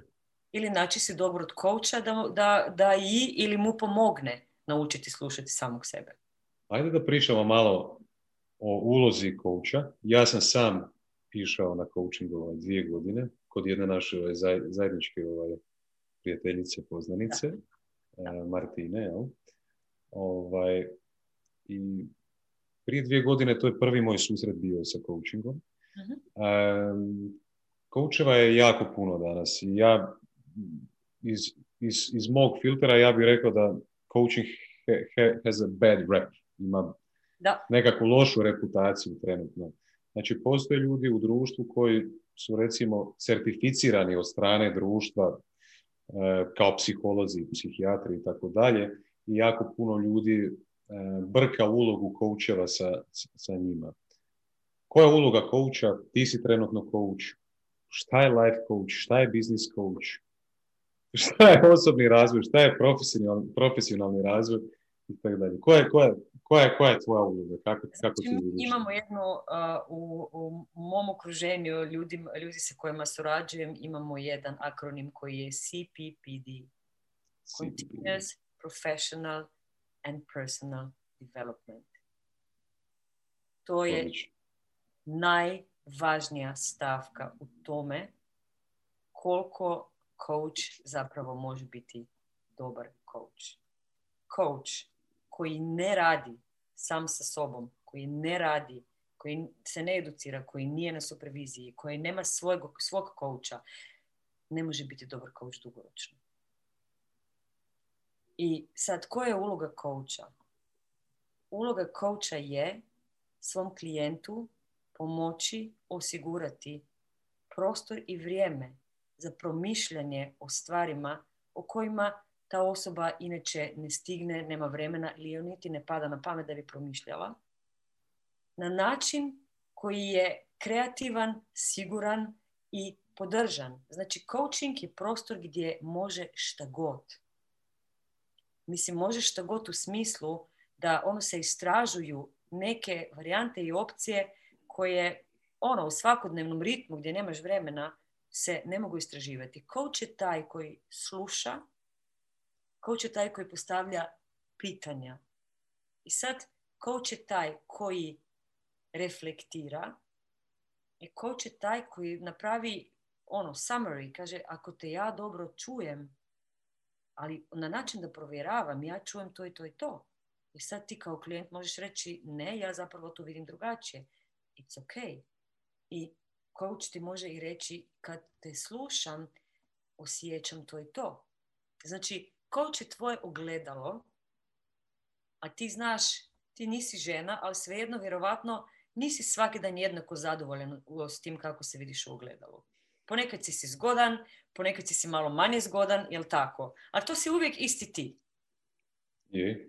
Tako je i u ogledalu od coacha. I coach je taj koji zapravo vraća moć procesa, vraća moć transformacije, vraća moć donošenja odluka ili ne donošenja odluka i nošenja odgovornosti za to što osoba odluči, vraća osobi. Znači, coach nije osoba koja će ti reći napravi to ili napravi ono ili to nisi dobro napravio ili bilo bi bolje da napraviš ovako. To nije coach. Coach je taj koji će tebi pomoći da ti, ili niti te ne pomoći, nego podržati te, da ti sam dođeš do rješenja koja su adekvatna za tebe, na teme koje su bitne, vruće za tebe u tom trenutku. Coach nije osoba, ti ćeš reći i doći i reći, ne znam, ja bi danas pričao, imao sam neki konflikt na poslu, a coach će reći, da, da, ali znaš, u tvojim ciljevima piše da, će sam, da, da ćemo se baviti tvojim uh, karijernim razvojem. Ajmo ra, ra, rađe pričati o tome. Coach nikad neće to napraviti. Coach uvijek ide sa onim što je živo, što je prisutno, što je tu, jer ima bazično povjerenje u to da su odgovori, svi odgovori već u tebi. Samo malo treba to raščeprkati, pootvarati koja vrata i nekako dozvoliti da ti odgovori dođu na plano. Mm. Mogla bi pričati o tome pet sati, zato ću ovdje stati. A okay. Da li mogu ja sad tebe pitati jedno pitanje? Ajde. Evo prvo pitanje tvoj... koje ću ja dobiti. A kakvo je tvoje iskustvo sa coachingom? Da li prepoznaješ sebe u, u tome o čemu sam pričala i što imaš dodati? Prepoznajem, da. Ja bi ti to ovako postavio. Autor kad napiše knjigu, uh-huh. on tu knjigu piše nekakvom avataru koju on zamisli u svojoj glavi. Je li tako? Da. I on gađa i pretpostavlja da će on, da će osoba s druge strane, da će, da će, da će ga razumjeti, da će dobiti tu informaciju koju on želi prenijeti. Uh-huh. A meni je coaching kao zapravo autori knjiga koja priča isključivo s tobom, baš specifičnim tobom, kao individuom, kao Vinkom, koji u ovom trenutku u životu sa ovim pitanjima, sa ovim emotivnim stanjem i tako dalje, real time, no, pozna sve. Samo što je još dublje od svega toga, autor te knjige nije neko drugi nego ti, zapravo sam. Da. Jel tako? I ako se vratimo na prvi koncept u kojem smo pričali o, o samosvjesnosti, coaching je po meni bio najbolji alat, medij, kako god ga nazvao, koji sam ja koristio i Martinu kao coacha u to vrijeme, koji je bio pojačivač moje samosvjesnosti. Znači, ja sam zapravo pričao sam sa sobom, ona je bila moje ogledalo, ja sam sebe jasnije vidio, jasnije bolje čuo. Rekao, što ovaj mali priča? Nisam ga čuo do sada ovako. Šta se događa? I sad, ti si rekla da mi učimo kroz iskustvo. Ja bih volio svakome dati to iskustvo koje ja imam, jer vjerujem da ima to iskustvo da bi se prije odlučio na coaching. I jako je teško sad opet, ako se vratimo na koncept komunikacije, komunikacija je zapravo najefektnije kad se prenese iskustvo, kad se prenese emocija. Znači kad znaš. Nekad ti pomišljaš o tome i nagađaš i tako dalje. Kad znaš, onda je to iskomunicirano, onda je to razumljivo. Da sad osobe koje slušaju ovo, da znaju to moje iskustvo, puno bi prije donijeli odluku da, da, da barem jednom mjesečno ovaj, budu dio jednog coaching procesa. Ovo je mogućnost imati iskustvo samog sebe. To si tako lijepo, tako lijepo uh, ispričao sa tom metaforom. Šta ovo je mali priča? Mislim, to je novo iskustvo samoga sebe koje da. prije nisi imao. Da. Da. I da. Vratila bi se još samo, jer si u pitanju rekao i business coaching, life coaching. Šta business nije life? Je. Šta life nije business? Meni je. Da. Za mene je to podjela koja se dogodila zato da se ljudi nekako diferenciraju. Da neki rade malo više u biznis svijetu, neki malo više u life svijetu. Moje iskustvo je da um, da li krenula od biznisa ili krenula od životnih pitanja, to se počne ispreplitati ono, na prvom sešnu. I ono, ja svoj coaching zovem transformacijski coaching. Bilo koji proces transformacije koji treba podršku je jednako bitan, važan i ono, mogu ga podržati na najbolji mogući način na koji ga mogu podržati u, nekom, uh, u nekoj situaciji. Naravno, ako se radi o, na primjer, executive coachingu, znači coachingu za osobe koje su m, visoko na nekim pozicijama leadershipa, a, sigurno je dobro da osoba koja je njihov coach ima iskustvo iz tog svijeta. I onda istovremeno osoba koja nema tako puno iskustva može pitati najčudesnija moguća pitanja koja osoba koja ima iskustvo ne bi nikad pomislila pitati. Mm. Tako da, who knows? Ja vjerujem da ono svaki sebi nađe coacha koji mu odgovara u određenom trenutku, ja to stvarno vjerujem. I da ne mogu svi raditi sa mnom, ne bi mogli svi raditi sa bilo kom. I da ono nekako se, znaš, ljudi se nađu. Ne za uvijek, kao i u, ajmo reći, romantičnim odnosima. Ne traju svi za uvijek, većina njih ne traje za uvijek. Ali, znaš, šta je uspješan odnos onda na kraju? I coaching odnos, on počne i završi se. Ne? Šta je uspješan odnos? Odnos koji je dugo trajao i ako smo se napatili u njemu. Ili odnos koji je doprineo tome da, da sam nešto naučio, da sam izrastao, da sam se više povezao sa sobom i onda je završio kako bi mogao krenuti nek, neki novi odnos. I to je isto nešto što je tipično i bitno za coaching. Znači, to je odnos koji ima početak, sredinu i kraj. I taj kraj može biti novi početak, ali je važno da ono se na nekom, na nekom mjestu, ovisi od toga kakav je bio kontrakt, znači dogovor na početku, i taj dogovor je najbitniji, znači kako smo se dogovorili da ćemo surađivati, šta ćemo raditi, na čemu ćemo raditi, da se možemo na to vraćati, i onda kako smo se dogovorili da tako onda na kraju i pogledamo, ok, gdje smo sada? I šta ti treba, da li ti nešto treba od tu dalje? Ne? Tako da, coaching je proces u kojem se kon, konstantno uvažava osobu koja je u procesu. Challengeira, podržava, uvažava i sve te neke lijepe stvari koje si sam iskusio. Da li ti imaš osjećaj da si kroz coaching proces bolje upoznao samog sebe? Definitivno. Hmm. Definitivno. Uh, imao sam periode gdje sam išao jednom mjesečno na coaching. Hmm. Imao sam periode gdje sam išao jednom tjedno na coaching. Uh-huh. Ovisno ovaj, kako sam se osjećao, kakva mi je bila potreba u tom trenutku. Do trenutaka kad sam išao jednom u tri mjeseca. Uh-huh. Sada nisam neko vrijeme bio, uh-huh. ali opet u sebi osjećam potrebu za tako nešto. I ovo isto kako si rekla, postoji početak, sredina i kraj, uh-huh. ali postoji opet opcija da, da, da dođe novi početak. Recimo ja sad trenutno razmišljam o jednom novom početku.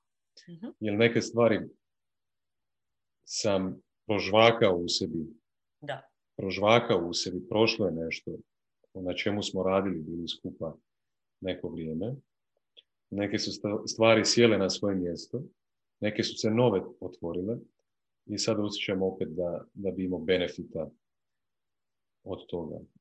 A mene zanima s druge strane, da li ti vidiš benefit od kontinuiranog uh, coaching odnosa, recimo svaki mjesec ili svaki tjedan? Ka- ka- kako to izgleda recimo u tvom životu? Da li, da li ti imaš redoviti odnos sa svojim coachom, recimo? Znači, to je jako interesantno pitanje, jer ono što je uh, formula koja je meni jako domaća je točno to o čemu si ti sad pričao. Znači, ja sam isto imala period, ono kad sam prolazila neke jako bitne promjene u svom životu, kad sam se čula sa svojim svaka dva tjedna. U ovom trenutku, danas smo imali session ujutro, mi smo se dogovorili za termin za šest mjeseci. Sa klauzulom da ako nešto iskrsne, ja sam tu, on kaže. Samo mi pošalji poruku, naći ćemo termin. Ne?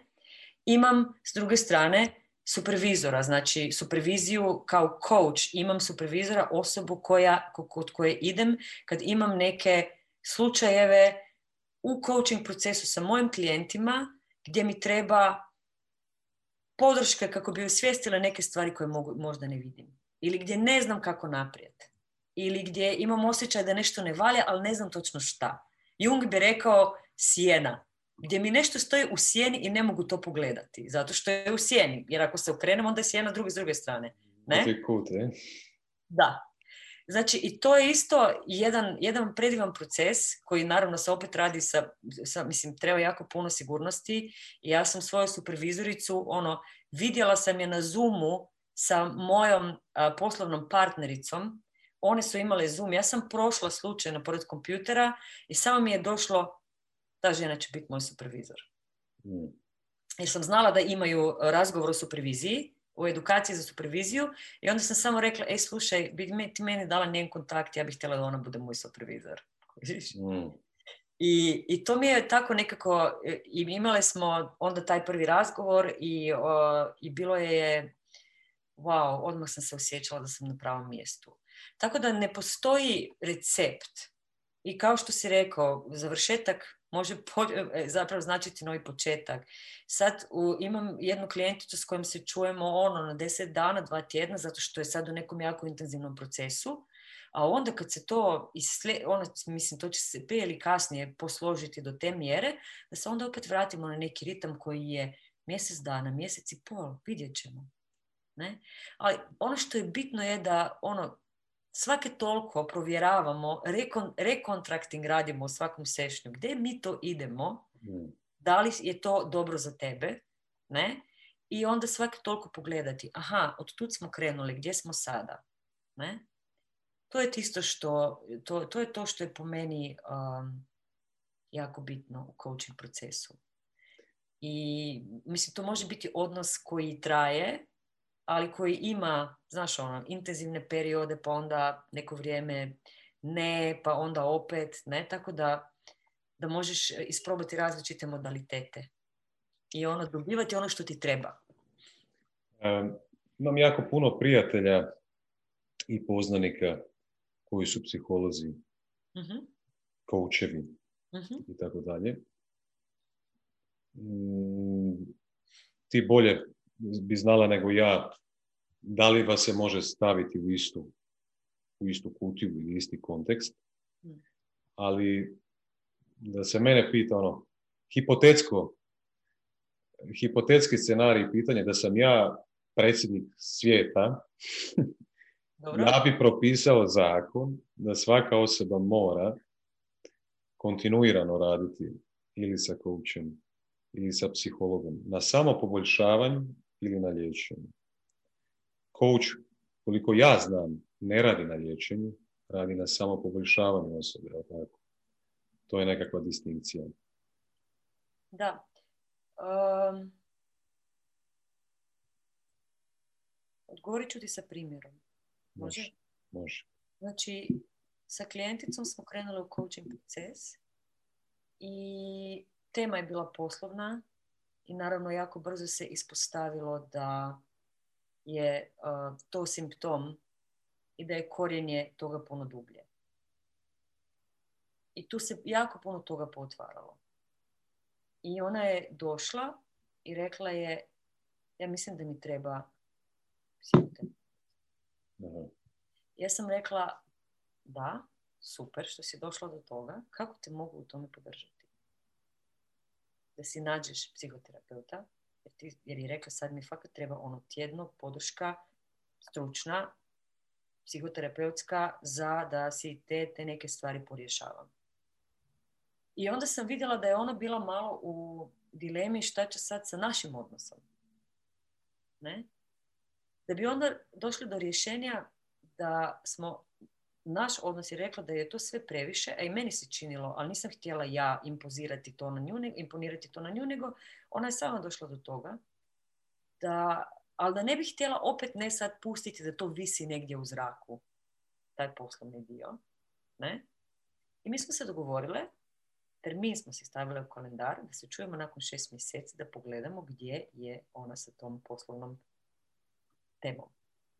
Mm. I to je onako bilo, ok, ne, sad mogu otići, baviti se s tim i onda ću se vratiti. I sad, na primjer, ja uh, sam uh, i u edukaciji za integrativnu psihoterapiju, znači ja ću prije ili kasnije imati diplomu psihoterapeuta.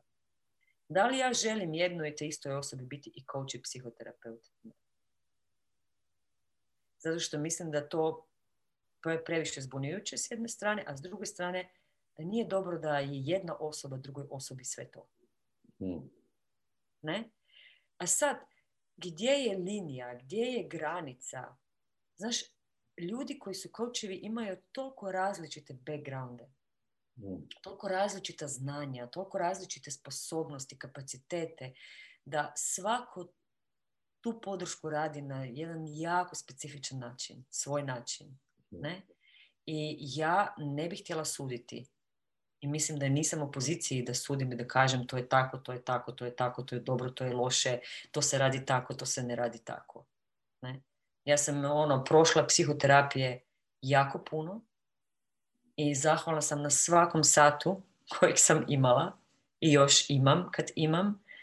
I um, ne mogu reći da je sad linija jako jasna, ali istovremeno je.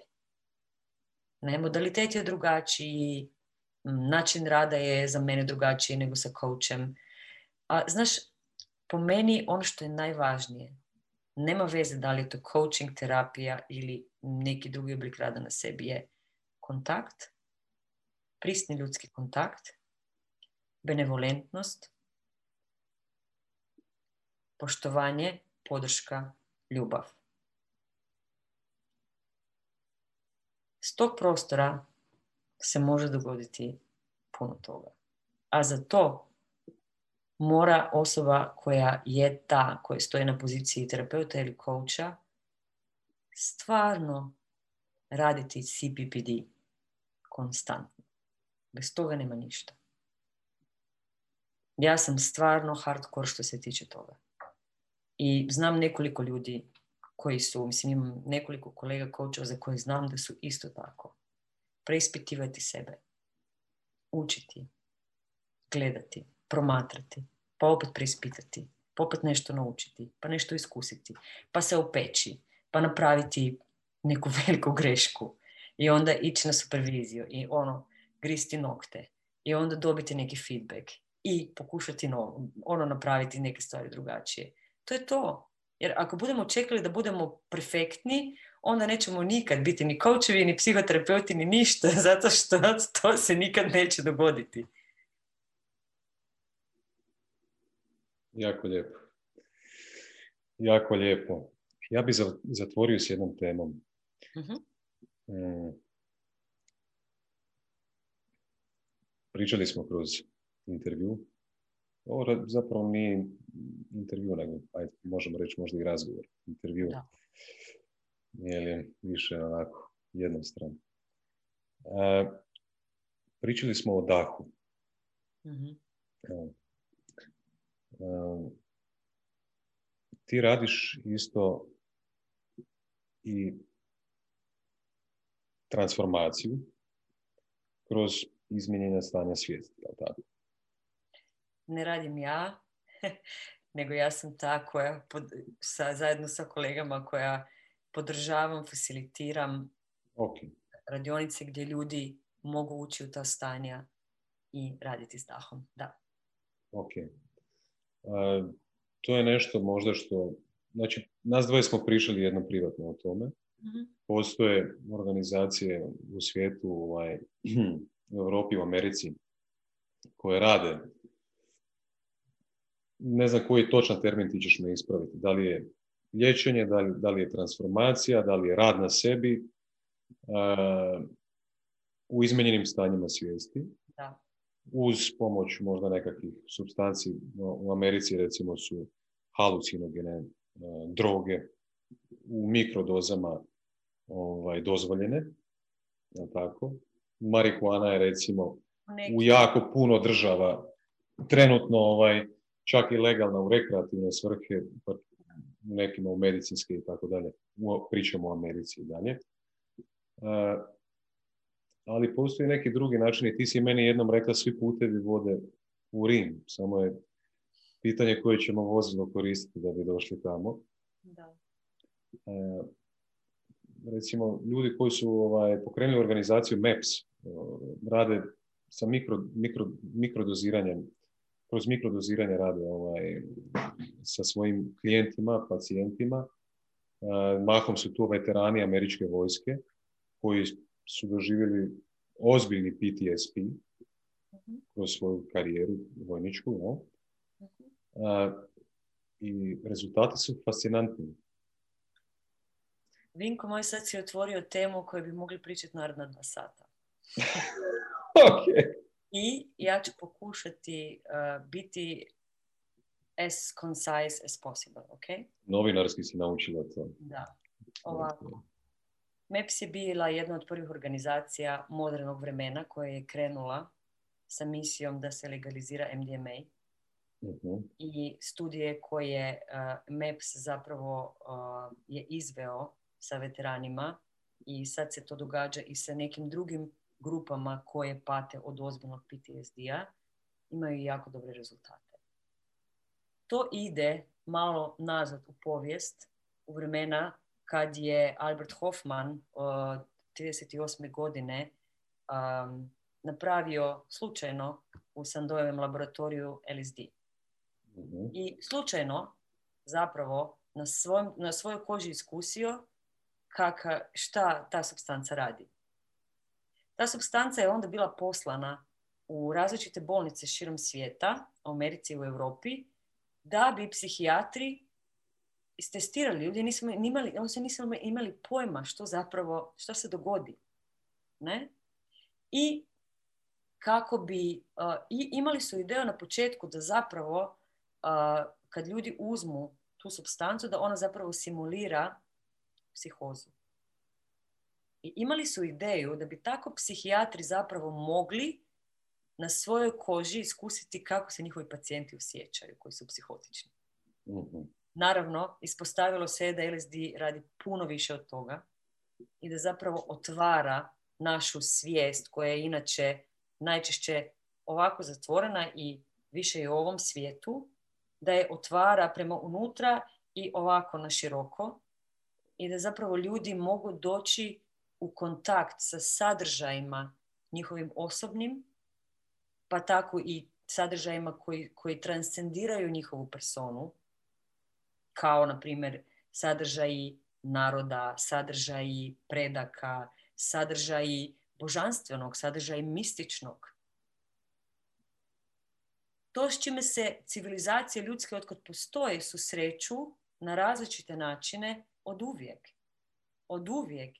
Sve civilizacije, naša je malo zaboravila, ali većina njih je imala načine kako ulaziti u izmijenjena stanja svijesti u kojima su učili o stvarima, o tome kako se vrti taj svijet, o tome kako, ne znam, kako biti sa drugim ljudima. Zapravo to je bio vir učenja. I sad, u, ne znam, u Indiji, u Tibetu je to išlo kroz meditaciju. Postoje kulture koje imaju ples koji ljude stavlja u trans. Postoje kulture koje to rade sa dahom. Postoje kulture koje to rade sa psihoaktivnim substancama. Ima nebroj različitih načina. Uh, sleep deprivation, food deprivation, uh, sensory deprivation. Sad, to, mislim, sad ih nabrajam samo nekoliko kako bi malo proširili tu ideju jer ljudi misle da je to samo L S D i ayahuasca. To nije tako. Znači, postoji tih nekih, uh, kao što je Stan Grof koji je uh, zapravo skanalizirao holotropsko disanje ili napravio holotropsko disanje, to je metoda u kojoj sam ja certificirana, on to zove te- Technologies of the Sacred, koji su različite, ali svi putevi vode u Rim. Znaš šta je, što je, znaš šta je jako interesantno? Ja živim na pješice do Rima, ali ovog istarskog. Znači, i gdje god da krenem mogu doći u Rim. Ali to samo kao jedna mala digresijica.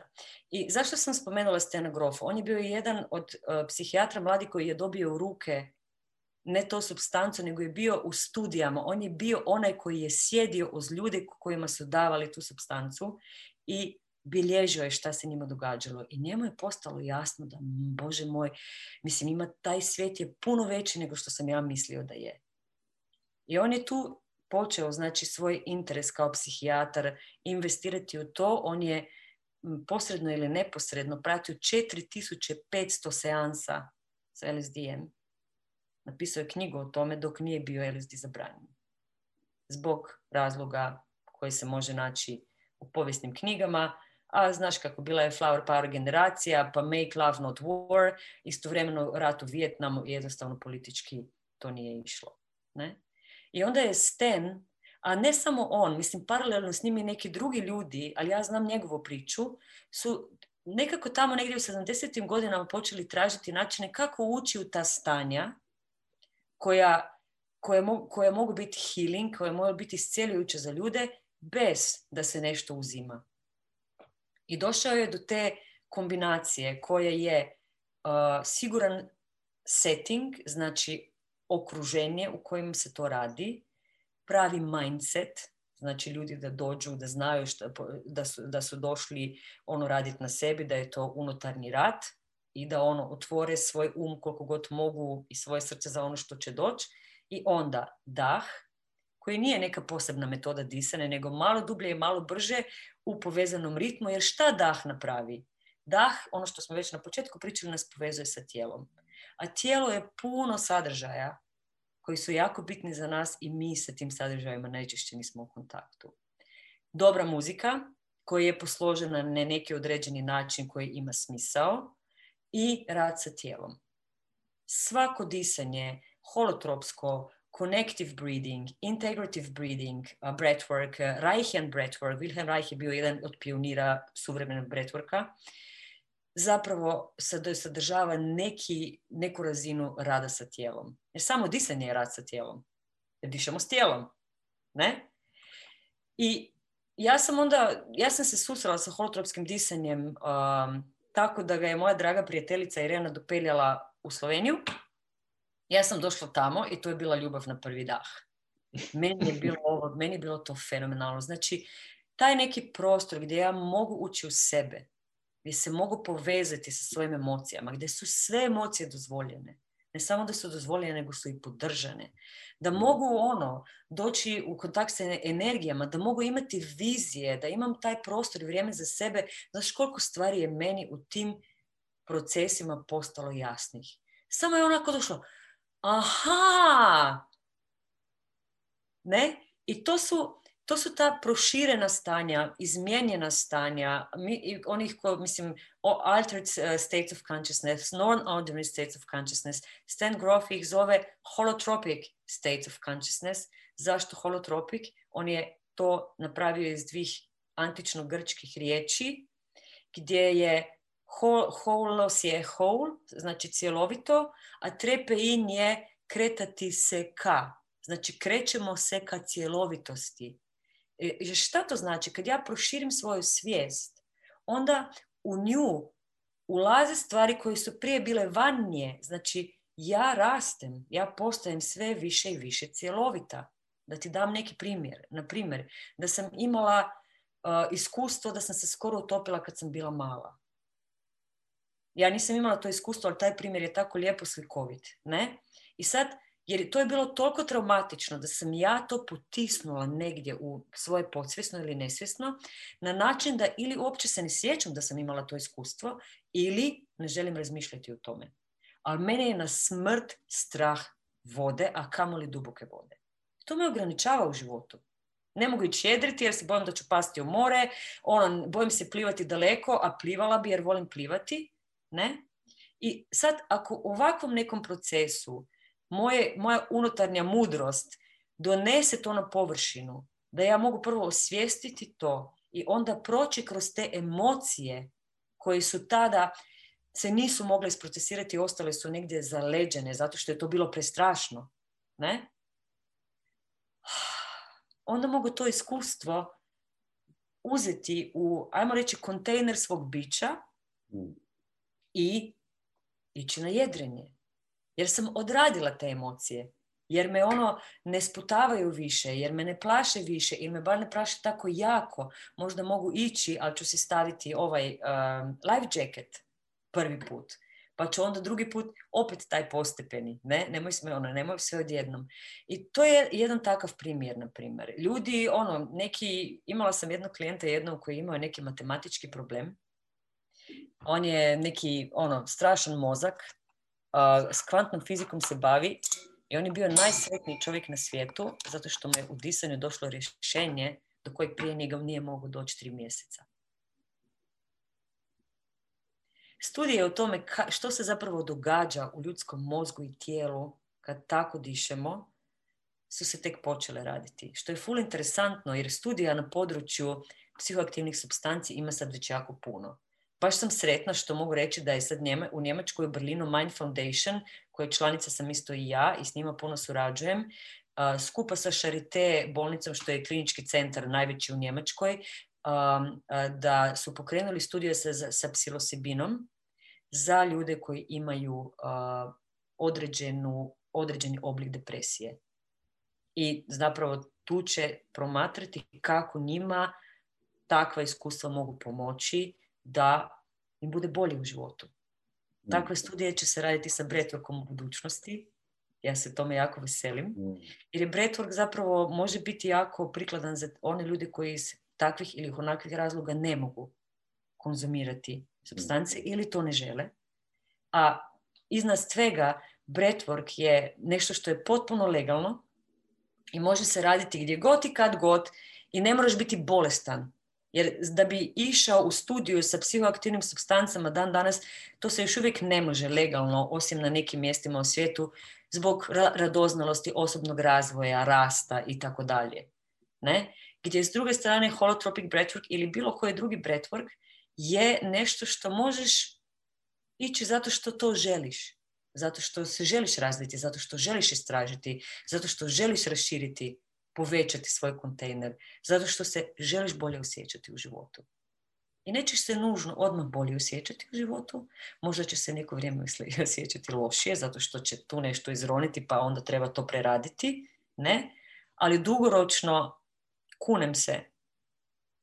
Ako krenemo tim putem, ja sam krenula tim putem prije jedanaest godina i ako ja uspoređujem sebe tada i sebe sada, ja bih rekla da je mene breathwork vratio u život. Mogli bi o ovoj temi, upravo si. E, dok sam te slušao, a pozorno sam te slušao, jako puno mi pitanja naviralo. E, prvo što mi se otvorilo je, znači, kako javnost gleda sad na ovo, o čemu mi trenutno pričamo. Kada će to postati mainstream? Jer da bi to postalo mainstream, moraju se nekakvi, ja bih rekao, kulturološki konflikti razriješiti. Da, slažem se. Naprimjer, mi u Hrvatskoj živimo u katoličkom društvu. Ja tako. I ako gledamo kroz prizmu znanosti ili medicine, radi se breathwork je alternativna, alternativni stil liječenja tako, ili rada, što je u ovom trenutku problem. Tako. Znaš kako, Vinko, ako je barem alternativni način rada, ja mislim da je to već puno. Je. Stvarno, stvarno mislim da je to tako. I a ono što ja isto mislim, ali ti ne mogu dati nikakve dokaze za to, da se može dogoditi da će se te stvari promijeniti puno brže nego što si mi možemo sada zamišljati u ovom trenutku. Jer ono koliko se sad akcelerira neka promjena koju mi ne možemo opipati, ali je osjećamo, svi osjećamo ono da nam, da ono totalni gubitak kontrole. To je, ne, ne kontrole, totalni gubitak iluzije kontrole. Jer mi imamo iluziju da imamo kontrolu, nemamo mi kontrolu ono, nad ničim, osim nad, nad tom i, i, i još to ograničeno kad ćemo pišeti ili nećemo pišeti. To je ono, ne, tu smo negdje. Ne? Ali totalni gubitak iluzije kontrole nam se događa i ja, se, ja, sam, ja sam tako sretna što mogu živjeti u ovom periodu na kugli zemaljskoj, na ovom mjestu i nekako učestvovati u toj promjeni na način na koji ja mogu, mislim, ja mogu dati svoj mali doprinos i ono, kao što piše na, na, prvoj, na, na vanjskim stranicama Hitchhiker's Guide Through the Galaxy, što je my favorite book, ne, samo bez panike. Samo bez panike. Mislim, jer svi ćemo, mislim, preživjet ćemo, ali na kraju ćemo svi umrijeti. Mislim, niko nije uspio ne umrijeti, ne? Tako da, ajmo do tada barem uživati koliko možemo uh, i, i raditi dobro za sebe i za druge. I stvarno mislim da bi se moglo dogoditi da se stvari uh, jako brzo promijene. A u kom smjeru nemam pojma. Može se dogoditi da će se još jako stisnuti prije nego što se opusti. I to je to što nam se sad događa. Ok. Za kraj. Hvala ti što si luda. Hvala ti što si to primijetio. Hvala publici što je luda. Da. Pa sluša ovo. Da, hvala vam što nas slušate. Da. I, i, i grebu ili čačkaju mečku, kako moj tata kaže, da ne treba čačkat mečku. Pusti sine, kao. Da, da. Ne moraš sve znati. Da. A ja baš hoću sve znati. Da. A, jer sam previše znati želim. A, ti si mi idealna osoba koja predstavlja lud a, mindset. A, ja ću ga tako nazvat, zato što kontinuirano radiš na sebi, što je prva vrijednost rast, druga je autentičnost. Znači, imaš strast za onim s čim se baviš, ideš u tom smjeru i hrabra si da to živiš i da se ne bojiš osude, okoline i tako dalje. Ja sam te htio pitati kako izgleda život iz, iz, iz tvojih snova. Akronim LUD zapravo stoji za to Life of Our Dreams. A meni se nekako čini da si ti već ja sam u, tom, u tom smjeru. Hvale neki bitni detalji koji su jako osobne prirode, pa neću pričati o njima. Ali mogu reći da sam zahvalna sama sebi što se čujem i što onda i to što čujem i napravim. I ono sa pozicije nekog vanjskog promatrača bi stvarno moji potezi mogli izgledati kao totalno ludilo. Mm. I istovremeno unutar mene it feels right. Mm. I jednu stvar želim reći. Ja bi stvarno htjela da jedan razgovor idućeg naš koji će biti posvetimo isključivo izmijenjenim stanjima svijesti. Jer imamo jako puno uh, toga dobroga poručiti i mislim da bi ljudi to moglo jako zanimati. I naravno, moj pogled je samo jedan pogled, ali ako će moj pogled otvoriti oči, da onda pogledaju još stotine ili tisuće drugih pogleda, ja ću biti jako sretna. Jer je to moja strast. Opečujem ti to. Ok. Hvala ti puno što si bila moj gost. Hvala tebi na pozivu. I do jednog drugog slušanja.